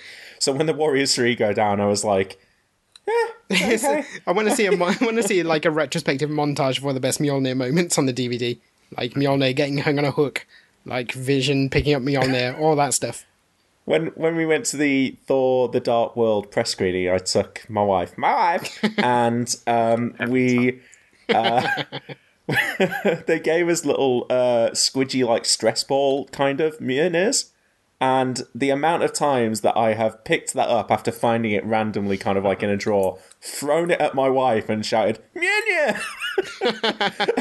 and then me, as surprised as Thor, when it returned to me by being thrown at me by my wife saying, Stop throwing that. We're getting a real insight into your home life. I'm just incredibly immature. and will continue to be. Uh, but yeah, so Hela not- comes back to Asgard. so I'm just going to move on with the plot and we're going to ignore the fact of what a child I am.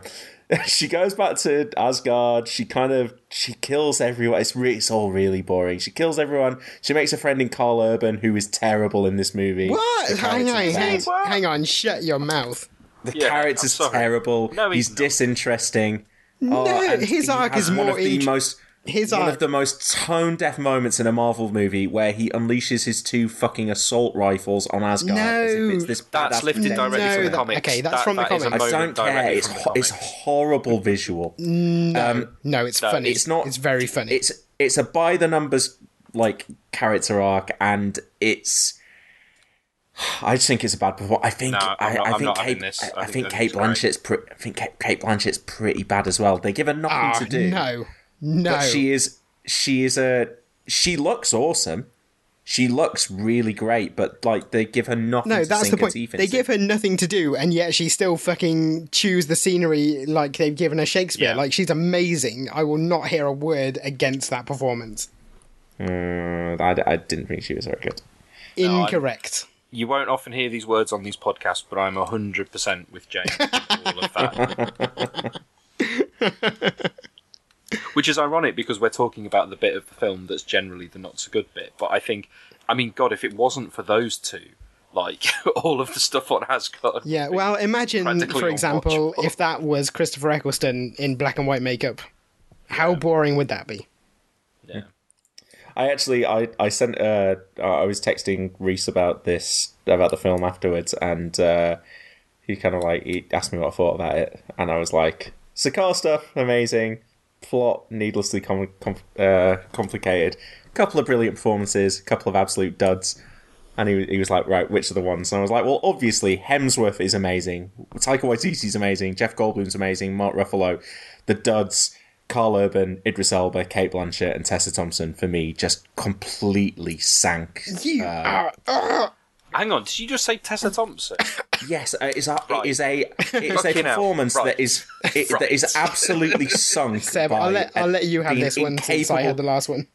she's incapable of delivering any dialogue in that accent because the the accent completely takes over the performance. The accent becomes just like she, she can't she, she can't deliver she can't deliver character through it. She's it's like the entire thing the entire performance is grappling with that No, the, the entire performance has nothing to do with like her her voice or, or what she's saying. It, it is entirely in body language and confidence Yep. and action and awesomeness. Also, I love her if nothing in else, everything else I've seen her in. I thought she was terrible. like here. I quite like the wonkiness of the accent because it's like she's uh like this kind of pure Valkyrie who's lost her way, and that's why she's not talking like a like a Valkyrie. They actually, well, they did say that apparently deliberately they went for something that was meant to give the That impression that she'd been away nothing. for a while. there you go. But I do, but but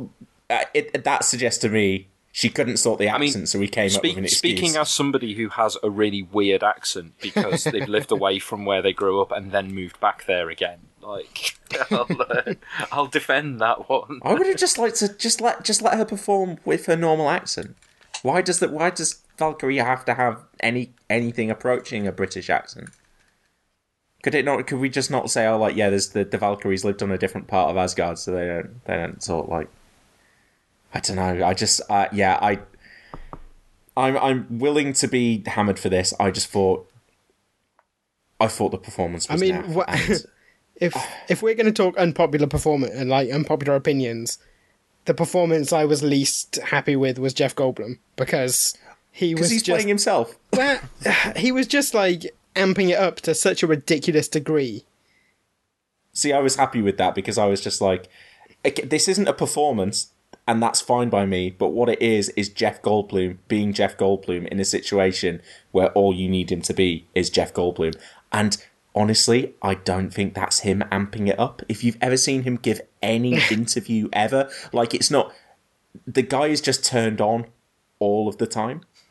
And he is that he's that level of eccentric. And I'm not sure where I mentioned this before, but I have met Jeff Goldblum in person. And that and that is you know, it's never that- come up.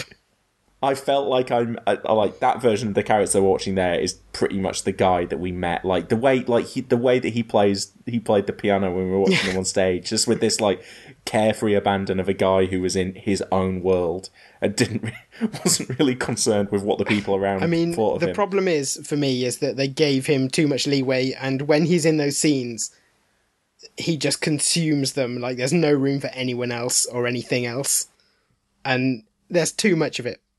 I think I disagree, James. Uh, I think that there are many scenes where char- where the other out- actors, particularly Hemsworth, are able to hold their own in scenes with Goldblum. But uh, I, I, I get think, it. I get the criticism. I, I think they, I think they overdo it. Not overdo the performance. I think they overdo using him. Yep. I think when you've had the initial stuff with him, that's kind of enough, and then he's just doing the same thing for Yeah, the rest. he just of it. keeps coming and back. certainly, when you get to the post credits, now I say this as somebody who loved the Captain America one from Homecoming, but that post credit scene was absolutely not. If I wasn't the kind of person who liked to stay through the credits of films that I've enjoyed anyway, that would not have been worth waiting for. me and James were saying off mic though, it feels like that's what we've approached with Marvel now. It's a mid-credit scene that sets up the next movie, and you can leave if you want to. Then we're not going to make you wait until the end of the credits. Yeah. At the end of the credits, you're going to get a jokey little aside. Mm-hmm. But this Yeah. this was a bad, jokey little aside. Yeah. Okay, well, right. So back to the plot. In terms of all the middle of the movie stuff, I think we do. Do we need to talk about anything that happens on Asgard? Heimdall's kind of hiding people. Hela gets herself a wolf. She kills just about everyone, and then we just kind of semi pointlessly flash back there once every ten minutes to remind you that she's still a It's coming threat, and, and why she's still a threat because she is, and and why she wanted to do this bad. bad. She's got a big wolf. Why she got a big wolf? Because it might look cool. It's the Hell Wolf. It's iconic. Okay, I'll, I'll, I'll, I'll take your word for that. Yeah. So basically, the stuff that we the the stuff that's great from here on in is all of the stuff on the trash planet on Sakaar, where From the moment he goes through that tunnel, which with the um, pure imagination. It's almost it's almost like the film needed to start with him landing on that planet. yeah, and and his kind of like his scene where he's dangling, explaining something to uh Surtur. He's actually dangling, explaining the plot of the movie so far. Yeah. To Bruce Banner or to the Grandmaster. Or to And he Surtur. just- he just- like, you know, thread it in that way. Yeah, be and that can be maybe like a flash forward to the end of the movie Mhm. or something. I don't know. Yeah, um, yeah, but uh, I, I mean, so there's stuff on that planet. So we get it's loosely the Planet Hulk stuff in that there is an arena and the Hulk is fighting in that arena. Um, there's like monuments to past champions, isn't there? And um, one of them is Beta Ray Bill, I think. yes. Yeah, yeah. Yeah, are either of the other two identifiable? I, I wasn't. I couldn't, notice them. The problem is I've only seen it once. They weren't on screen long enough for me to clock anything. Yeah. I think you get two shots of it, and Yeah. so like the second time I was like, "Oh, there's Bill," but yeah, didn't couldn't figure out what the others were. I don't know if one was possibly like a Nova type helmet, um, but I'd need to see it again. I think James Gunn has talked explicitly about wanting to bring in Nova eventually. um, so I think I think that's a Phase Four thing that we probably we probably will see uh, at some point. But I mean, the, the, I think the the stuff in the arena and that kind of plot. So we talked about Goldblum. Goldblum gets to do his. He gets to do his Goldblum, and then it's a case of like, okay, now Thor is going to go down and have to fight the Hulk. We know it's the Hulk. Uh, the rest of the the movie doesn't know it's the Hulk, and the reaction of Thor that we saw in the trailer is wonderful. I didn't think that would be the my second favorite reaction to the introduction of Hulk, which is Tom Hiddleston. Yes, I, Loki I really just like absolutely that- shitting himself. that having given us the Thor reaction in the trailers, they held back the Loki Yeah, reaction to make and that it actually better. work. And you knew before it came that it was going to be better as well. That's hmm. the the. Now you know how it feels. Like I love that moment. Yeah.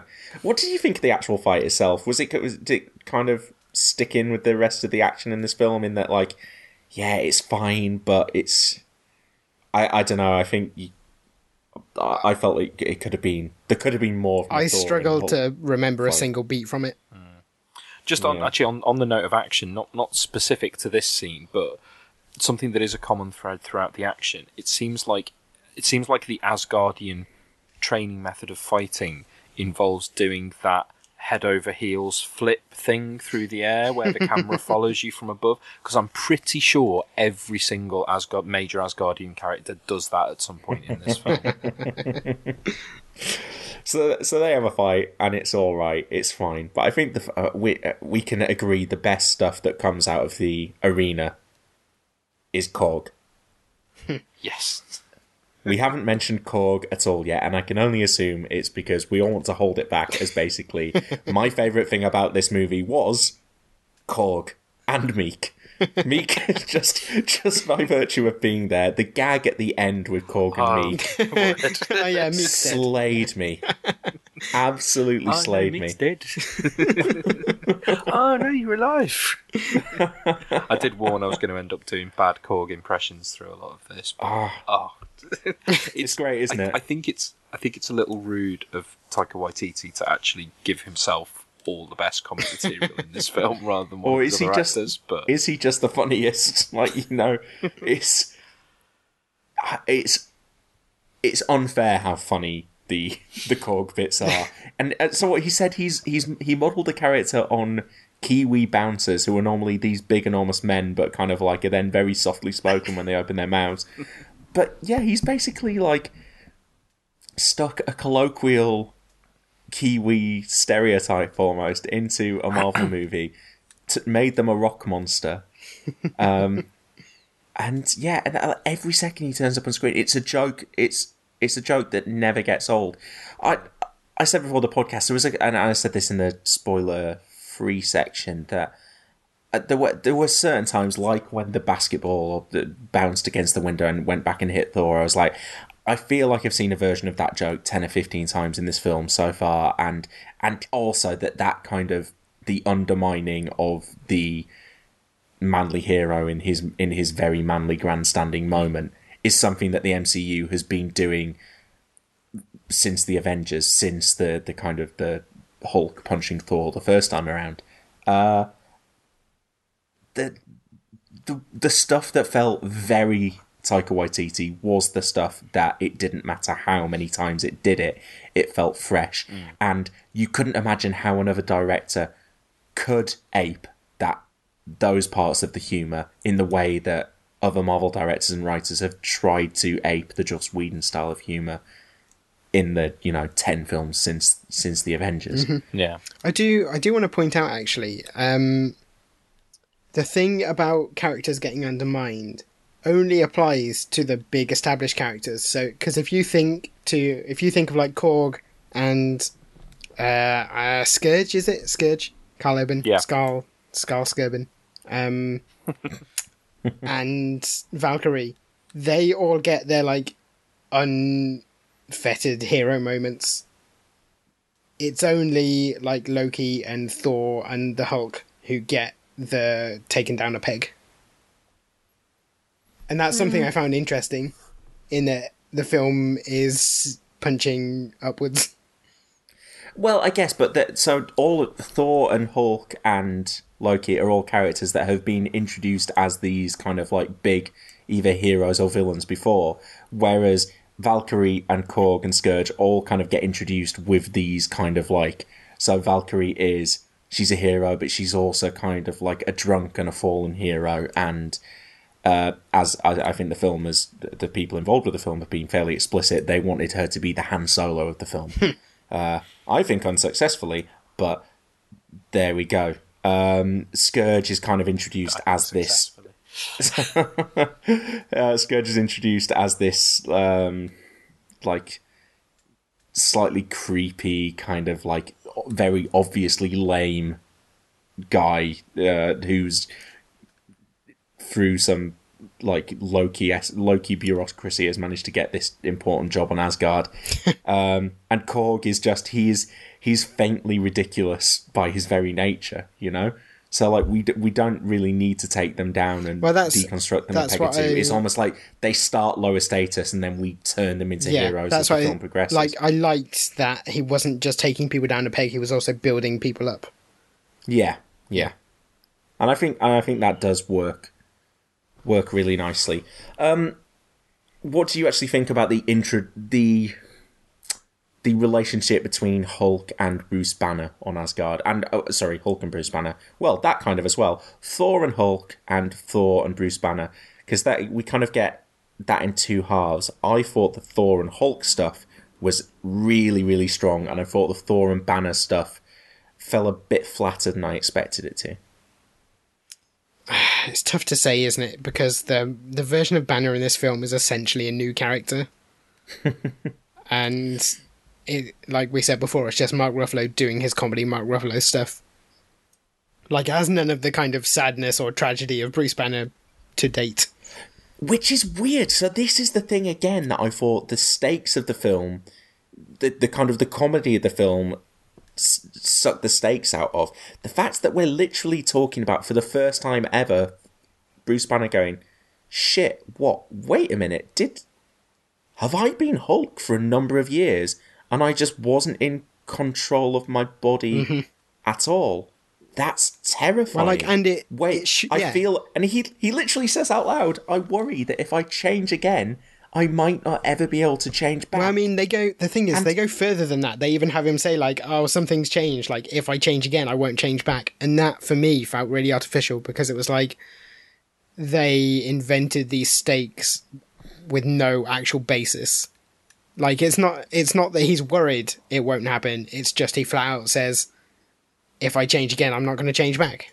I think he says I might not change back. I think he's like saying, "I don't know. I feel like I've lost control of the Hulk."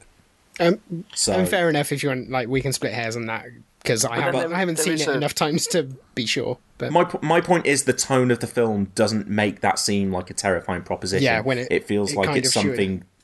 It feels like it should be something that dominates that the, the, the character, character yeah. arc of Bruce Banner like, to have in lost this film. to have lost two years. Like in in the Planet Hulk comic, there's a thing that Bruce Banner is actively staying inside the Hulk because he knows basically he won't survive if he comes out because like Sakaar's Mm-hmm. that dangerous. Well, uh, sort of related to that because this is an interesting question, and I think as a as a Hulk specialist, James, you can maybe answer this. So, uh, it's probably not right to think of the Hulk in terms of being similar to something like the way it works with Miracle Man or, or Captain Marvel. It's not that that Banner and the Hulk swap places.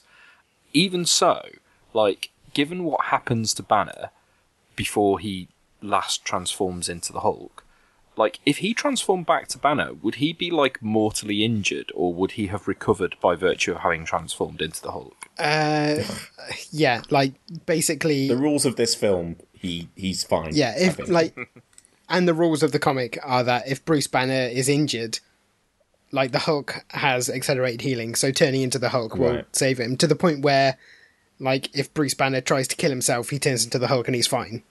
Yeah, it was uh, that that gag did land for me. Yeah. I thought it was. I, I, I I half saw it coming, but it was yeah, it was it was worth it. I saw it coming, but I didn't see it being executed quite the way it was. it was Yeah. quite draw breath, sort of. yeah. Oh God. Um, I think that I think most of the jokes with the Hulk in this worked. I love the I love the fact that the Hulk is being played as a petty toddler, and I love the fact that the version of Thor that we're getting in this movie is someone who will genuinely get into get into Get into- with yeah. a petty toddler. He's not an intellectual love- match for the Hulk. Yeah, I, I loved all of that stuff. I, I loved the stuff at the end where he tries to attack Surtur, Mm-hmm. and Hulk Thor's like just like Hulk, Hulk, no, please no. Like, the thing- thought all of the that thing stuff I was great. I just the banner stuff just didn't really work. The thing I liked was that the Hulk actually talked because I've been waiting for Yeah. to see that on screen for so long. Who was doing that? Because I didn't see Lou Ferrigno in the credits. Was that was that Ruffalo or was Yeah, that? it's Ruffalo, isn't it? I guess it must have been. Which is great because I was about to. go- I wanted to come out of the film going, oh yeah, like Ferrigno's still got it. But yeah, the the the Hulk talking was spot on. Uh, I, yeah, I thought it was. I thought it was great, uh, and I, I, I, you know, that's that's the kind of stuff when we're on Sakaar and we're bouncing from a scene with Thor and Hulk kind of bantering at each other to like the Grandmaster's stuff to Korg popping up to just drop a, another joke in for a second to exploring the Thor Loki relationship for a little bit more. I just I, I was I was living for that stuff, and even at the even the stuff that I didn't think was quite as successful. Like say, I I don't Valkyrie didn't work for me. The performance didn't work for me, but it wasn't like she like destroyed scenes for me. It was more that I really liked Tessa Thompson, and I was surprised by how little it did work for me. Um, Oh, I just, I just, from from the point at which she staggers off that spaceship drunk, um, you know, I, I, I said the pretty much the only thing I allowed myself to say on Twitter afterwards um, to avoid spoiling this podcast was that, um, you know, especially given that there's a lot of Kieron Gillen in this film, she is the most Jamie McKelvie thing I've ever seen on a screen, just in terms of aesthetic. Yeah, and certainly in terms of character design. and- yeah, Yeah. um, and yeah, I just think it's awesome and a lot of fun. we'll just Um, have to agree, agree to disagree here. I mean, I, Um, I, I, I think she makes up for the lack of Sif, basically, in terms of Yeah, fulfilling that sure. role that, that Sif g- generally had in the first film. Yeah, it's a shame because I've always liked Sif, and I feel like that basically, I feel like if she had have been available, Jaimie Alexander, Sif would have died as well. Um, I mean, they could have. I, I can't see I can't see what use this franchise has for Lady Sif anymore. I almost feel like they could have done that character as Sif instead. Like, where's Sif been for the last two years? Oh, she landed on Sakaar and she's become this like drunken, you know, scrappy. Having said that, I, I I don't know if I could see Jaimie Alexander playing that. At least I, I didn't think Tess Thompson was great, but at least I, I, I do kind of on a on a fundamental level buy that character. Yeah, I mean, what what happened to Jaimie Alexander was she went to the TV world and wasn't allowed back. because she appeared Yeah, in Agents and- of Shield. Well, I- and, and also she's she's got a very big successful show with Blindspot, which I think takes a lot of a lot of her time. Um, I, I think the the person that I just I, I, that I don't feel can be given enough credit in this film though is Chris Hemsworth, whose performance, you know, he, he he's in every frame of this. His interactions with every character are hilarious. I mean, Korg would be funny walking around in his own, but it's beneficial for Taika Waititi that he's getting to perform opposite Hemsworth. And I can't believe I didn't know this and didn't have my thought, this thought of myself. But Chris Hemsworth cited the character of Jack Burton from Big Trouble in Little China as an influence for the character. That's why I loved it so much. right. We finally we finally got the Marvel film where they've done what I've said I want them to do the whole time, which is to set up the ostensible hero of the film as actually the least competent of everyone. Wonderful. Um, I- it, if anything, I just wish the plot had followed through on that. So when the fight was happening on Asgard, that it was someone else's idea for how to take the ca- take the guy down, or you know, Thor failed more badly than he did. That was another thing where I just didn't buy the stakes. I was like, okay, so when's he getting his eye back? I, I'm, I'm just assuming that at some point in Infinity War, all of these dead characters come back. Thor's eye is returned, Mjolnir's returned, everything. I just didn't buy any of I it. mean, the, the only thing I don't, and the one thing I don't want to come back is his hair because I, I mean, I'm not saying anything against long haired Hemsworth, but Chris Hemsworth with short hair, with the like hacked bits into the into his temples, that's sexy, you guys. He looks real sexy. Um, I'm I'm I'm going to bow to the opinion of, of my wife, who is an expert in fancying Chris Hemsworth, and I think she's disappointed by the lack of hair. I don't know if she changed her opinion after seeing the whole film rather than the trailers. I haven't asked her yet. I mean, it was a big shock in the trailers, wasn't it? But Yeah, I think it grew on me. It it it pushed all the right buttons for uh, for me. I mean, I think part of the he problem was my big crush of this movie. part of the problem with the stakes is that because of what we've seen in previous Marvel films, like, have there been any big status quo changes, especially negative ones, which stuck like people die and come back to life all the time? So when Thor loses an eye, you're like, yeah, it'll be back. Yeah, and, and, and that is a. There's been multiple times in previous films where, I, where I've been like, don't go back on this. And so I kind of like the. I think the Groot one is the one that's worked the best in that we've not gone back on it, but we've actually. You know, we're saying this is this is almost like a different character. There is a version of Groot, but the one that you saw in the first movie is Yeah, although they, But you know, various know various other ones that they've wheeled back on have been incredibly frustrating. Mhm. I mean, we only know that because James Gunn keeps saying it on Twitter. yeah. like, if you watch the two films, it's not at all clear that Baby Ah, Groot isn't Groot. I mean, I guess, but only because he's a baby, so he's acting like a child Yeah, exactly. rather than a. I I think the. I mean, uh, like it, it says it all. I think that I don't think they should bring back Peggy Carter at all, uh, unless unless it's to continue her 50s, 60s sad adventures. I, I don't want Peggy coming back to life for the Marvel franchise. And I, I generally don't want that. I just, it was just, I think it was the tone of this movie. I just wanted, like, so when Nick Fury dies, I felt in Captain America: The Winter Soldier, I feel the stakes of that, and I believe he's dead. And I, I and I think in that movie it was a mistake to play it as a, as kind of like a, you know, Fake like out, he's dead. yeah. Oh no, he's not actually. Um, in this movie, I didn't believe it, and they stuck, which is Yeah, strange. which is a it- it just- problem. it's it speaks. I just think it speaks to the the stakes that the film's tone establishes. And you're probably right, James. It probably does have something to do with the way the MCU has functioned before. But I also I didn't want a lot of these things to stick. I didn't.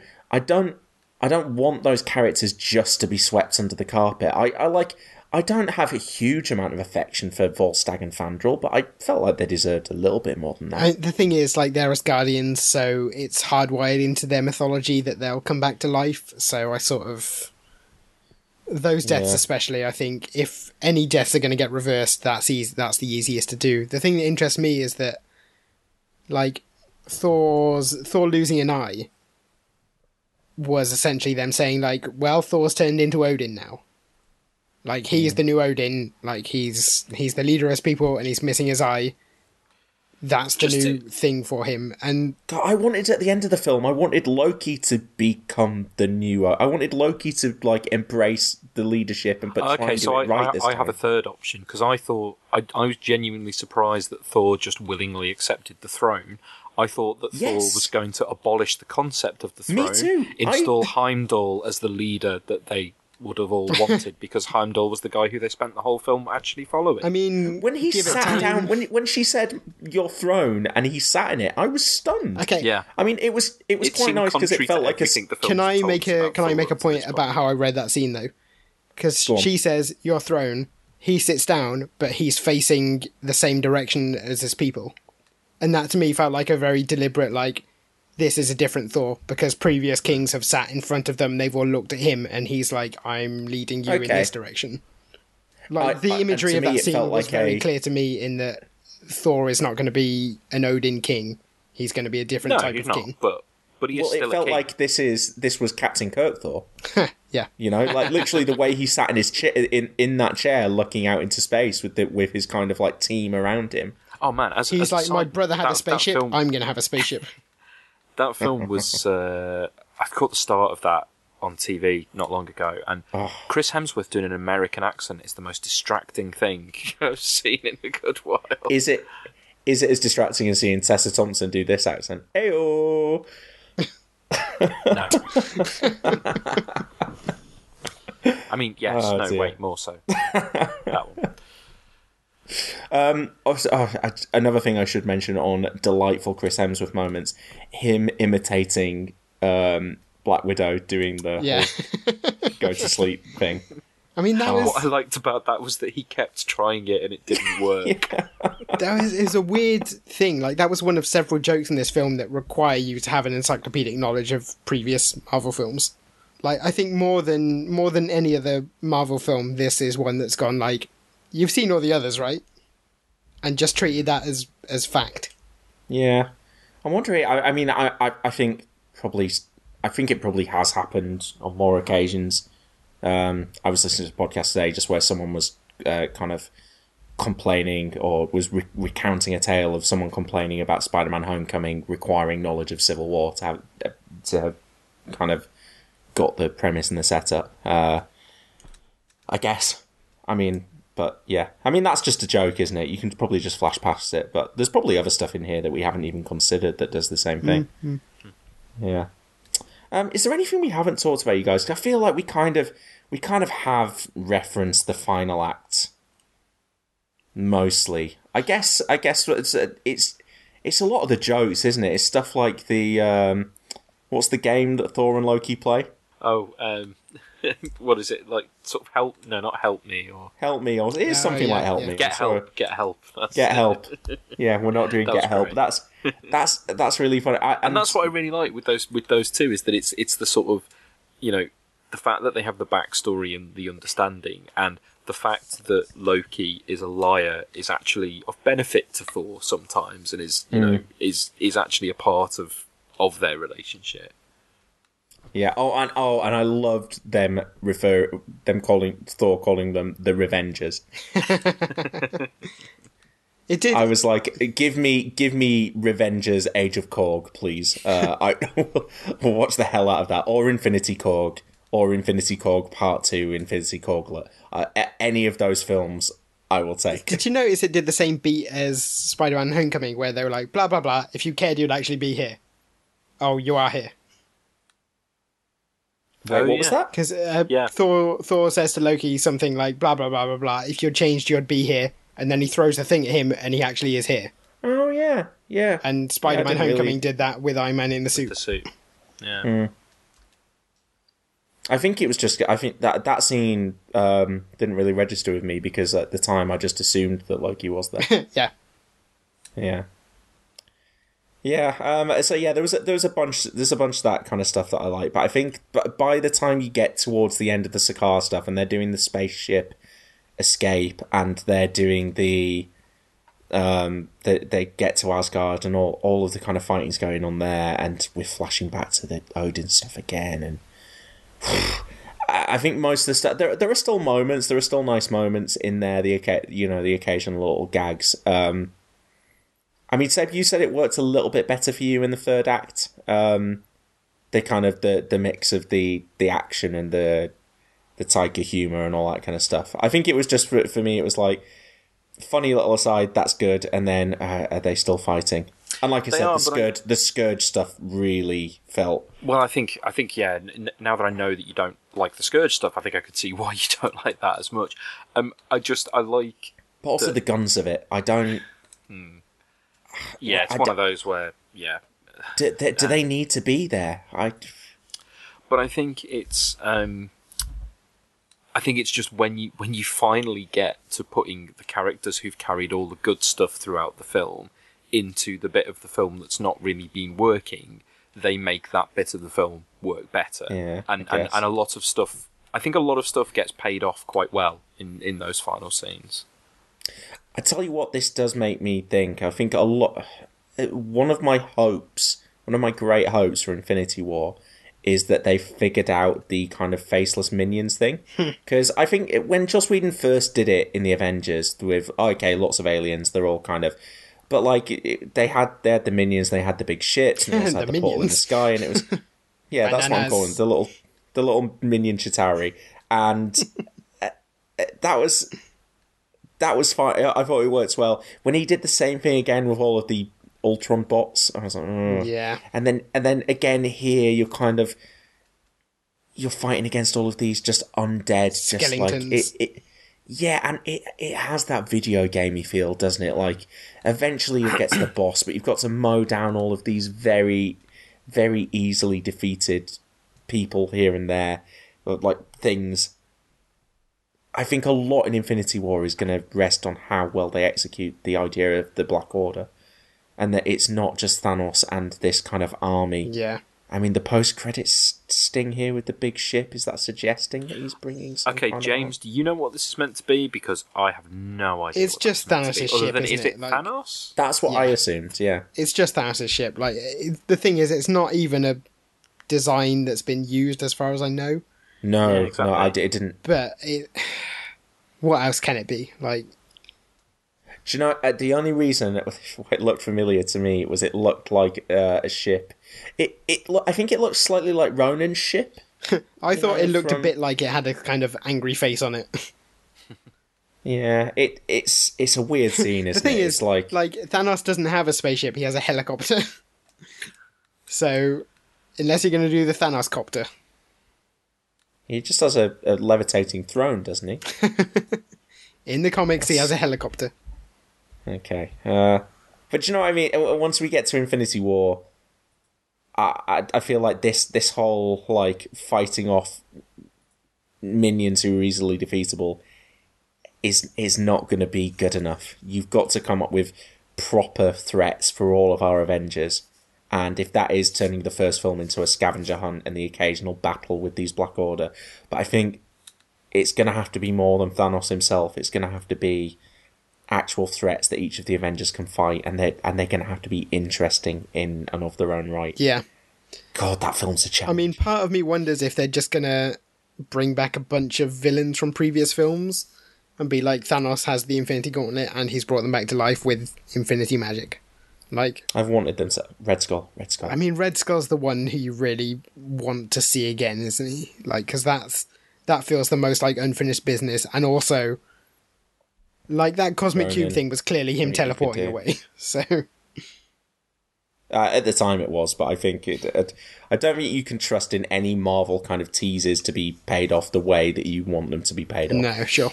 Um, yeah. Um, and and should we talk? We we did we did touch on it briefly, but that kind of last moment with Thor realizing that the power was inside him all along. It's it's a bit cheesy and cliche, but I think it works, and I think the visual of it is one of the strongest elements. It like Thor. I think it could have done without Hela saying "What were you the god of?" twice. I think if she just said it once, but the fact that she says it twice is almost like, "Come on, you brought this on yourself." And also, what what we what were you the god of? Thunder, I think. Yeah, Yeah, not it's like- lightning, thunder. not, not lightning. That's- but- I mean, that's one of my favorite. That's one of my favorite um, parts of uh, the Avengers. Uh, favorite, one of just the many amazing lines of the Avengers no, it's not that that I'm scared of. It's what comes after. It's what tends to come after. But I, no, but I, what, what's funny about it is she's she's really sneering about, oh, you're only the god of thunder, and it's like, yeah, that's that's quite a big thing. And I mean, it's quite a also the problem power. the problem I have with that though is like she's sneering like you're the god of thunder, I'm the god of death, and it's like, yeah, she does win actually. Like, death is worse than thunder. yeah. Um, actually, that, that has reminded me just because some- Sorry, go on, Seb. no, God, because I was going to move on to something slightly different. Okay, it's just I, I just find her conceptually as a character so disinteresting because the the sister stuff doesn't land, and then like okay, she's the goddess of death. If we actually like, if she comes out of as like this ethereal kind of like cosmic force who is like who is like the concept of death from the comics, which I think we we wondered at some point whether she'd be more like. I almost think that'd be more interesting than just okay. She is so she's a person who was the daughter of Odin and originally from Asgard, and yes, she's she's the goddess of death because, and she hates everyone because, and she's evil because because it's not like she's been locked away and she resents that and she's now evil. It was no, she just turned evil because she liked because she Well, liked being evil. Like I feel It's like weird. this is this is growing out of the theme of the film, which is like Seb was saying earlier, it's kind of about empire and the foundations and of empire, and it's like the idea is your paradise is built on subjugation and murder, and as much as you're enjoying it now, there's this dark history that people have covered up. Like, you know, we're all British. We know that mm-hmm. mm. we live in a nice, cushy democracy because our ancestors went around killing half the world, and it's like it's not like it's not like it's rubbed into our faces at school or anything. Like it's a hidden aspect, and I feel like that's where this is coming from, and kind of, especially in the sense that Taika Waititi has that perspective of being an indigenous person whose culture was trampled by the one he lives in now. Like you can mm-hmm. see where that comes from thematically. The problem is it doesn't work narratively. Yeah, well, it's like I said, I, that that whole empire idea, I did actually think, huh, okay, that's interesting. But again, I don't think that she needed to be from it. I think almost it would have been interesting if Odin had died and there's and they they're kind of like honoring their fallen father, and suddenly they start to find out this stuff that his empire was built on, and that's when Hela emerges as yes, I am this kind of shadow of that. Mm-hmm. Uh, he, or like he made some kind of bargain with me back then. Just that the sisters, uh, it feels needlessly complicated. I mean, the weird thing is, as well, in the comics, Hela is Loki's daughter. So, like, there was. I was having a conversation about this with one of my friends, which is that they couldn't have done that in this film without making the film about it. And so it's Mm. weird that they replaced that one thing with another. Like, that one familial Yeah. connection with another. They could have just dropped it entirely. Yeah, and I'll tell you something else that frustrated me: that Valkyrie and um, Hela never get to really have that face off, do they? Like No. it. The final lights feels like it, like you know, if there's if there's two people you want to kind of because the the relationship between Thor and Hela never feels like brother sister. It never feels like it has any emotional stakes. So, but we know that Valkyrie does have those emotional states with Hela. Um, I saw sort of, I think I was listening to uh, the Wittertainment podcast, and they had, uh, Clarisse Loughrey was uh, sitting in for Kermode last week, and she was answering a question about whether the film had passed the Bechdel test, and I was like, I, d- I don't think it comes anywhere close, actually. You know, for a film that has a a female hero and a and a female villain who ostensibly have some connection. Um, I guess it depends if they exchange any words in that flashback, which I don't think they do. No, definitely no, not. that's there's there's literally only prog rock between them there. I think. yeah. Um, yeah, that's an interesting yeah, point so- actually, because that that probably makes it the first Marvel film in a while not to pass Bechdel. Yeah, Yeah, that's interesting. That is interesting. I, I, I mean, uh, the Bechdel test is a very imperfect model because I, you know, for Oh, all sure, I don't like the but character, it's- it's... it's I mean, like Valkyrie being here, I think is a lot Aside more from fact notable. That her character doesn't actually really have a name. so it's like in every other sense, you know. That's true, actually. Well, it's, I've yeah, seen reviews I- that say like Valkyrie is playing like blah blah blah blah. It's Brunnhilde, and it's like there are four Valkyries. Like you can't just go to Wikipedia and pick the one you think sounds most likely. Well, yeah, because they're just they're just calling her. yeah, she's just a Valkyrie. Like there are tons of them in the comics, and there were four specific like headlining Valkyries. So you can't you can't assume it's any one version. No, and I and, and I wouldn't even imagine that this is particularly a version Nope. from comics. It's just this is in the MCU films the last Valkyrie. suspect- and so she- so she I is just sus- Valkyrie because she's the last one. Yeah. Yeah, I mean, I suspect that very soon there will be this version of the Valkyrie will be showing up in the comics because the you know the version that exists in the Marvel universe now is still completely unremarkable compared to the version that's in this film. So it's going to be an Iron Man situation where the comics feed into the film, feed back into the comics. Okay, um, I think maybe actually this might be a good point for. Uh, we'll we'll wrap it up with this, but talking about Valkyrie, and we mentioned those like prog rock images um, with Valkyrie fighting Hela. Uh, we should we should probably talk a little bit about the visuals of this film. Like we said, the the action's not that interesting, but in terms of some of the sets that they created and some of the like the design of the city of Sakaar, I thought particularly, and some of those like more proggy images that Taika Waititi shot. Um, it definitely has a distinct feel, and I didn't feel that this was like, as I think some people were worried, that it was just like now we're in the now we're in the uh, James Gunn section of the Marvel Cinematic Universe. It Yeah, felt no. like it's it felt like it, it did create its own visual style. Well, it, cre- it, it created a visual style that was um, Jack Kirby and Walt Simonson, Mhm. essentially. Yep, completely. I mean, I really had the to thing the thing I liked most of all actually about the film was when they did that Valkyrie flashback, and like you get the the sort of action visual that has the kind of Renaissance painting look, like really over rendered and detailed, and I kind of wish they'd done more of that because that I thought looked absolutely stunning. But then, the, Yeah. like I think the whole the film as a whole is really well designed. Like, there's not a part of this where you're like, oh, that was generic. Yeah, uh, no, I would totally agree on that. Um, is there anything else uh, before we move on to comic book recommendations that you guys particularly want to say, just kind of like as a wrap up on this film? Some final thoughts. Just, just that I think you're incredibly wrong about Val. that is a hill I will die on. I I think that while the while the film has its flaws, I think this is a s- generally a step in the right direction for Marvel Studios. Like I would be content to see them do films of this like quality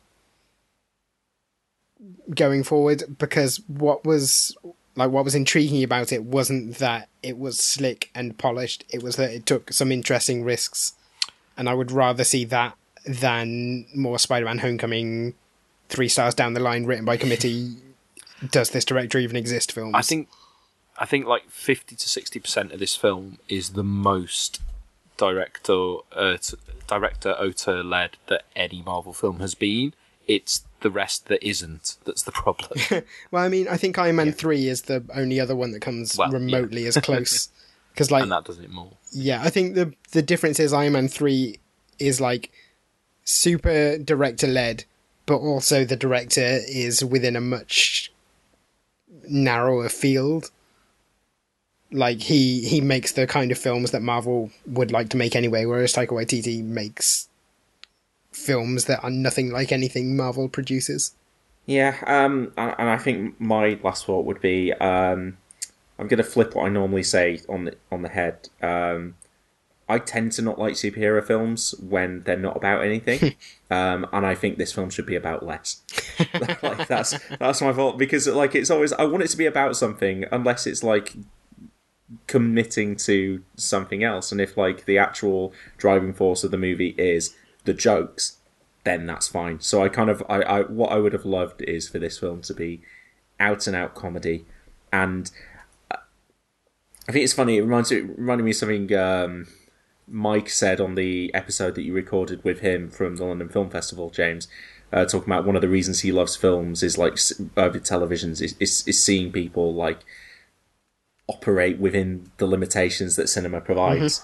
Um, and that's uh something that you kind of can fascinatingly double down on when you are making a film within the Marvel Cinematic Universe where there are all these other constraints on you and there is this universe that's already been created that you are like constrained to tell a story within. And I think next time, because I really hope there is a next time, I would love to see Taika Waititi have a bit more of a swing at telling a story that's completely his, but also making it interesting within the M- MCU confines. So telling a story that fits in with some MCU plot, and maybe it just it needs to be a, li- a little bit less big to begin with, but actually does like deliver a story that works as a superhero movie within the MCU and is also as as hilarious as this film is. Because I think just ultimately the the shame about this film is the plot is not interesting. Yeah. But by God, give me more of Korg and Loki and Hemsworth and, and that entire gang. I, d- I, I Tessa Thompson's probably not irredeemable. I don't dislike her anywhere near as much as uh, as I've as I've made out. It's just it's just you guys loved her and uh, I didn't, so I needed to double down and defend my corner. Mostly though, uh, I think it's all for it's the same for all of us. Love the comedy, the rest of the stuff left a little bit to be desired.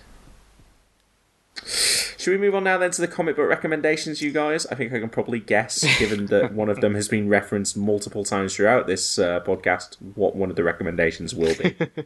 Uh, yeah, so we, we have referenced it a few times, but um, Kieron Gillen's run on Journey into Mystery, um, which focuses on the reincarnated young version of Loki, and is just a fantastic, very uh, in-depth. Um, it's about thirty odd issues, but it really it gets into so much stuff and so much mythology stuff. Um, I'm actually not going to recommend you do it from the start because the first ten issues or so all tie in heavily to the big event Fear itself that was going on at the time, and so if you're not also following that, it it's can quite be a bit funny. tricky to keep after track the of. after the movie, I went and I'm rereading Journey into Mystery, and I'm really struggling to follow the early stuff. Yeah, because it's yeah, other stuff is going on Yeah. that you need to be aware of.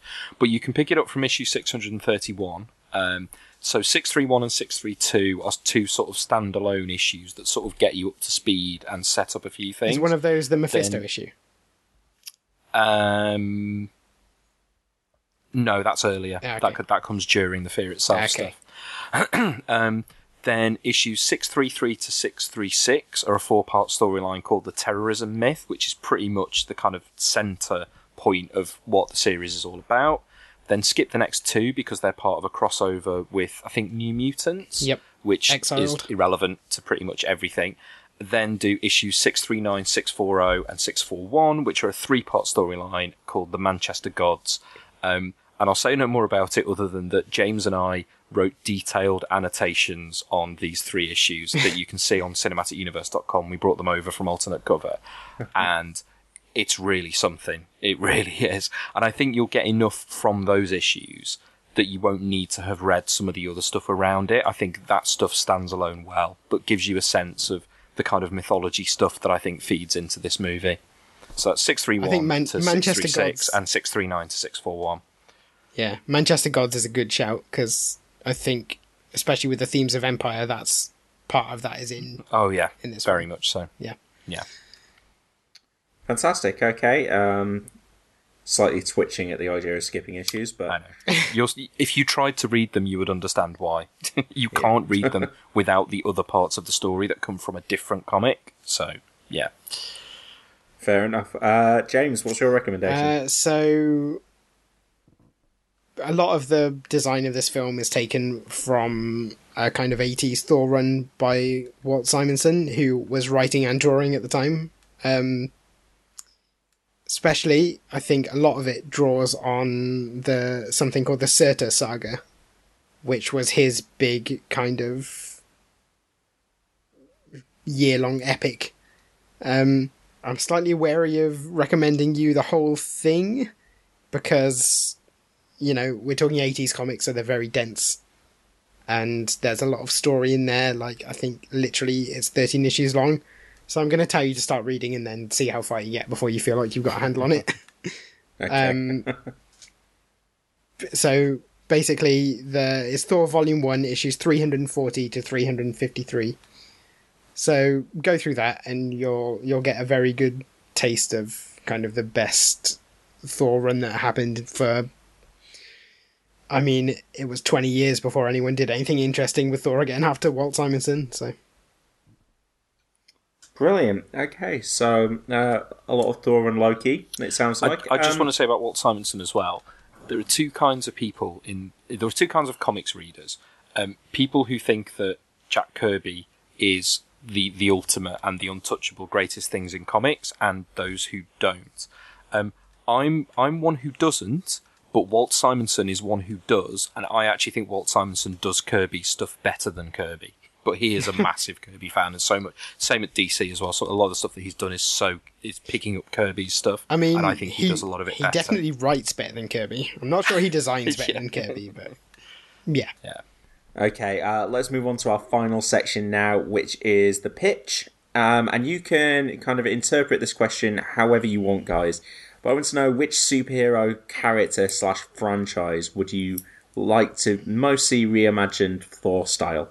So, you know, either changing the character slightly so, you know, he fits the tone of the film you're making a little bit more, or like throwing out a lot of the elements from before and doing some something different, or completely reimagining the tone of the franchise. Um, it's up to you how you want to interpret this. So, um, James, I'll come to you first. Which franchise would you like to see reimagined Thor style? Go to Seb first because I'm still thinking about this. okay, Okay. again, keep, keeping that in the final podcast. Uh, Seb, what do you what do you reckon? Taika Waititi Batman movie. Just just that. like this. Just Batman. Co- yep. Batman. Batman comedy by Taika Waititi. Thank you very much. I don't know how how does how does that work? Does he visit New Zealand? Maybe Batman International in New Zealand, There you go. and then we and then we see a, Ki- a Kiwi Batman. there you go. You've done it One for Bat- me. One Batman? or is that just Australia? I don't know. okay. I've done the pitch for Seb. Uh, James, can you beat the pitch that I did for Seb? I mean, what I really want to see is. I've I feel like I've said this before, but I just I want to see an X Men movie that reflects the X Men I grew up reading and love. Like we've said before, the X Men films as they're currently being made are very they're very Not sci-fi and they're very kind of you know they're not political in a bad way but they're kind of stodgy and high-minded and like the the stuff I love about the X-Men was always the marriage of that with the kind of soap opera stuff so I'd like to see someone do the X-Men where they have superhero costumes and they do superhero things and it's as much about infighting and squabbling as it is doing their big sci-fi plot. And I can't I can't think of a director off the top of my head who I'd like to see tackle that, but anyone other than Bryan Singer might be a good start. Fair enough. Now, James, I'm conflicted because you you've obviously taken the pitch more seriously there than Seb has, but also I've come up with a name for Seb's movie. so I'm thinking Would it help if I came up a name with a name for my movie?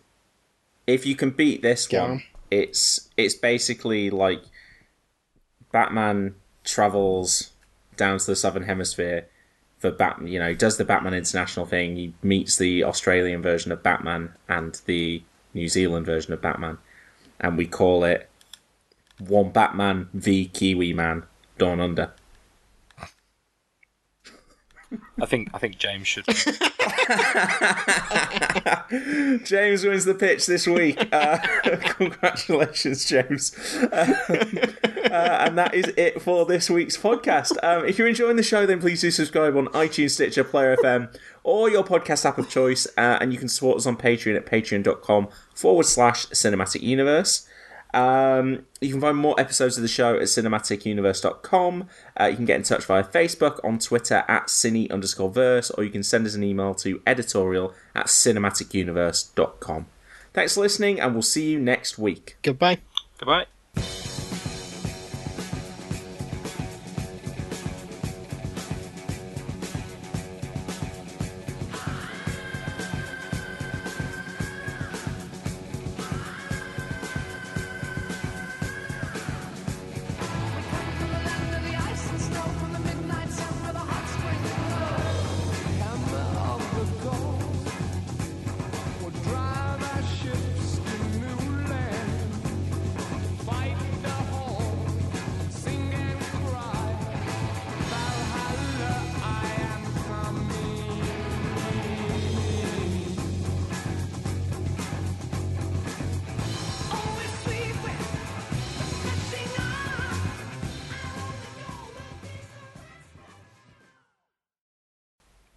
I'm putting together a team of people with special abilities. See, I believe enemies are coming. Stop right there. I'm in. You are? Just like that? Yeah, I, uh, I need friends. Agreed. Cinematic Universe returns in two weeks' time with Justice League. Planning for your next trip? Elevate your travel style with Quince. Quince has all the jet setting essentials you'll want for your next getaway, like European linen, premium luggage options, buttery soft Italian leather bags, and so much more. And is all priced at 50 to 80% less than similar brands. Plus, Quince only works with factories that use safe and ethical manufacturing practices.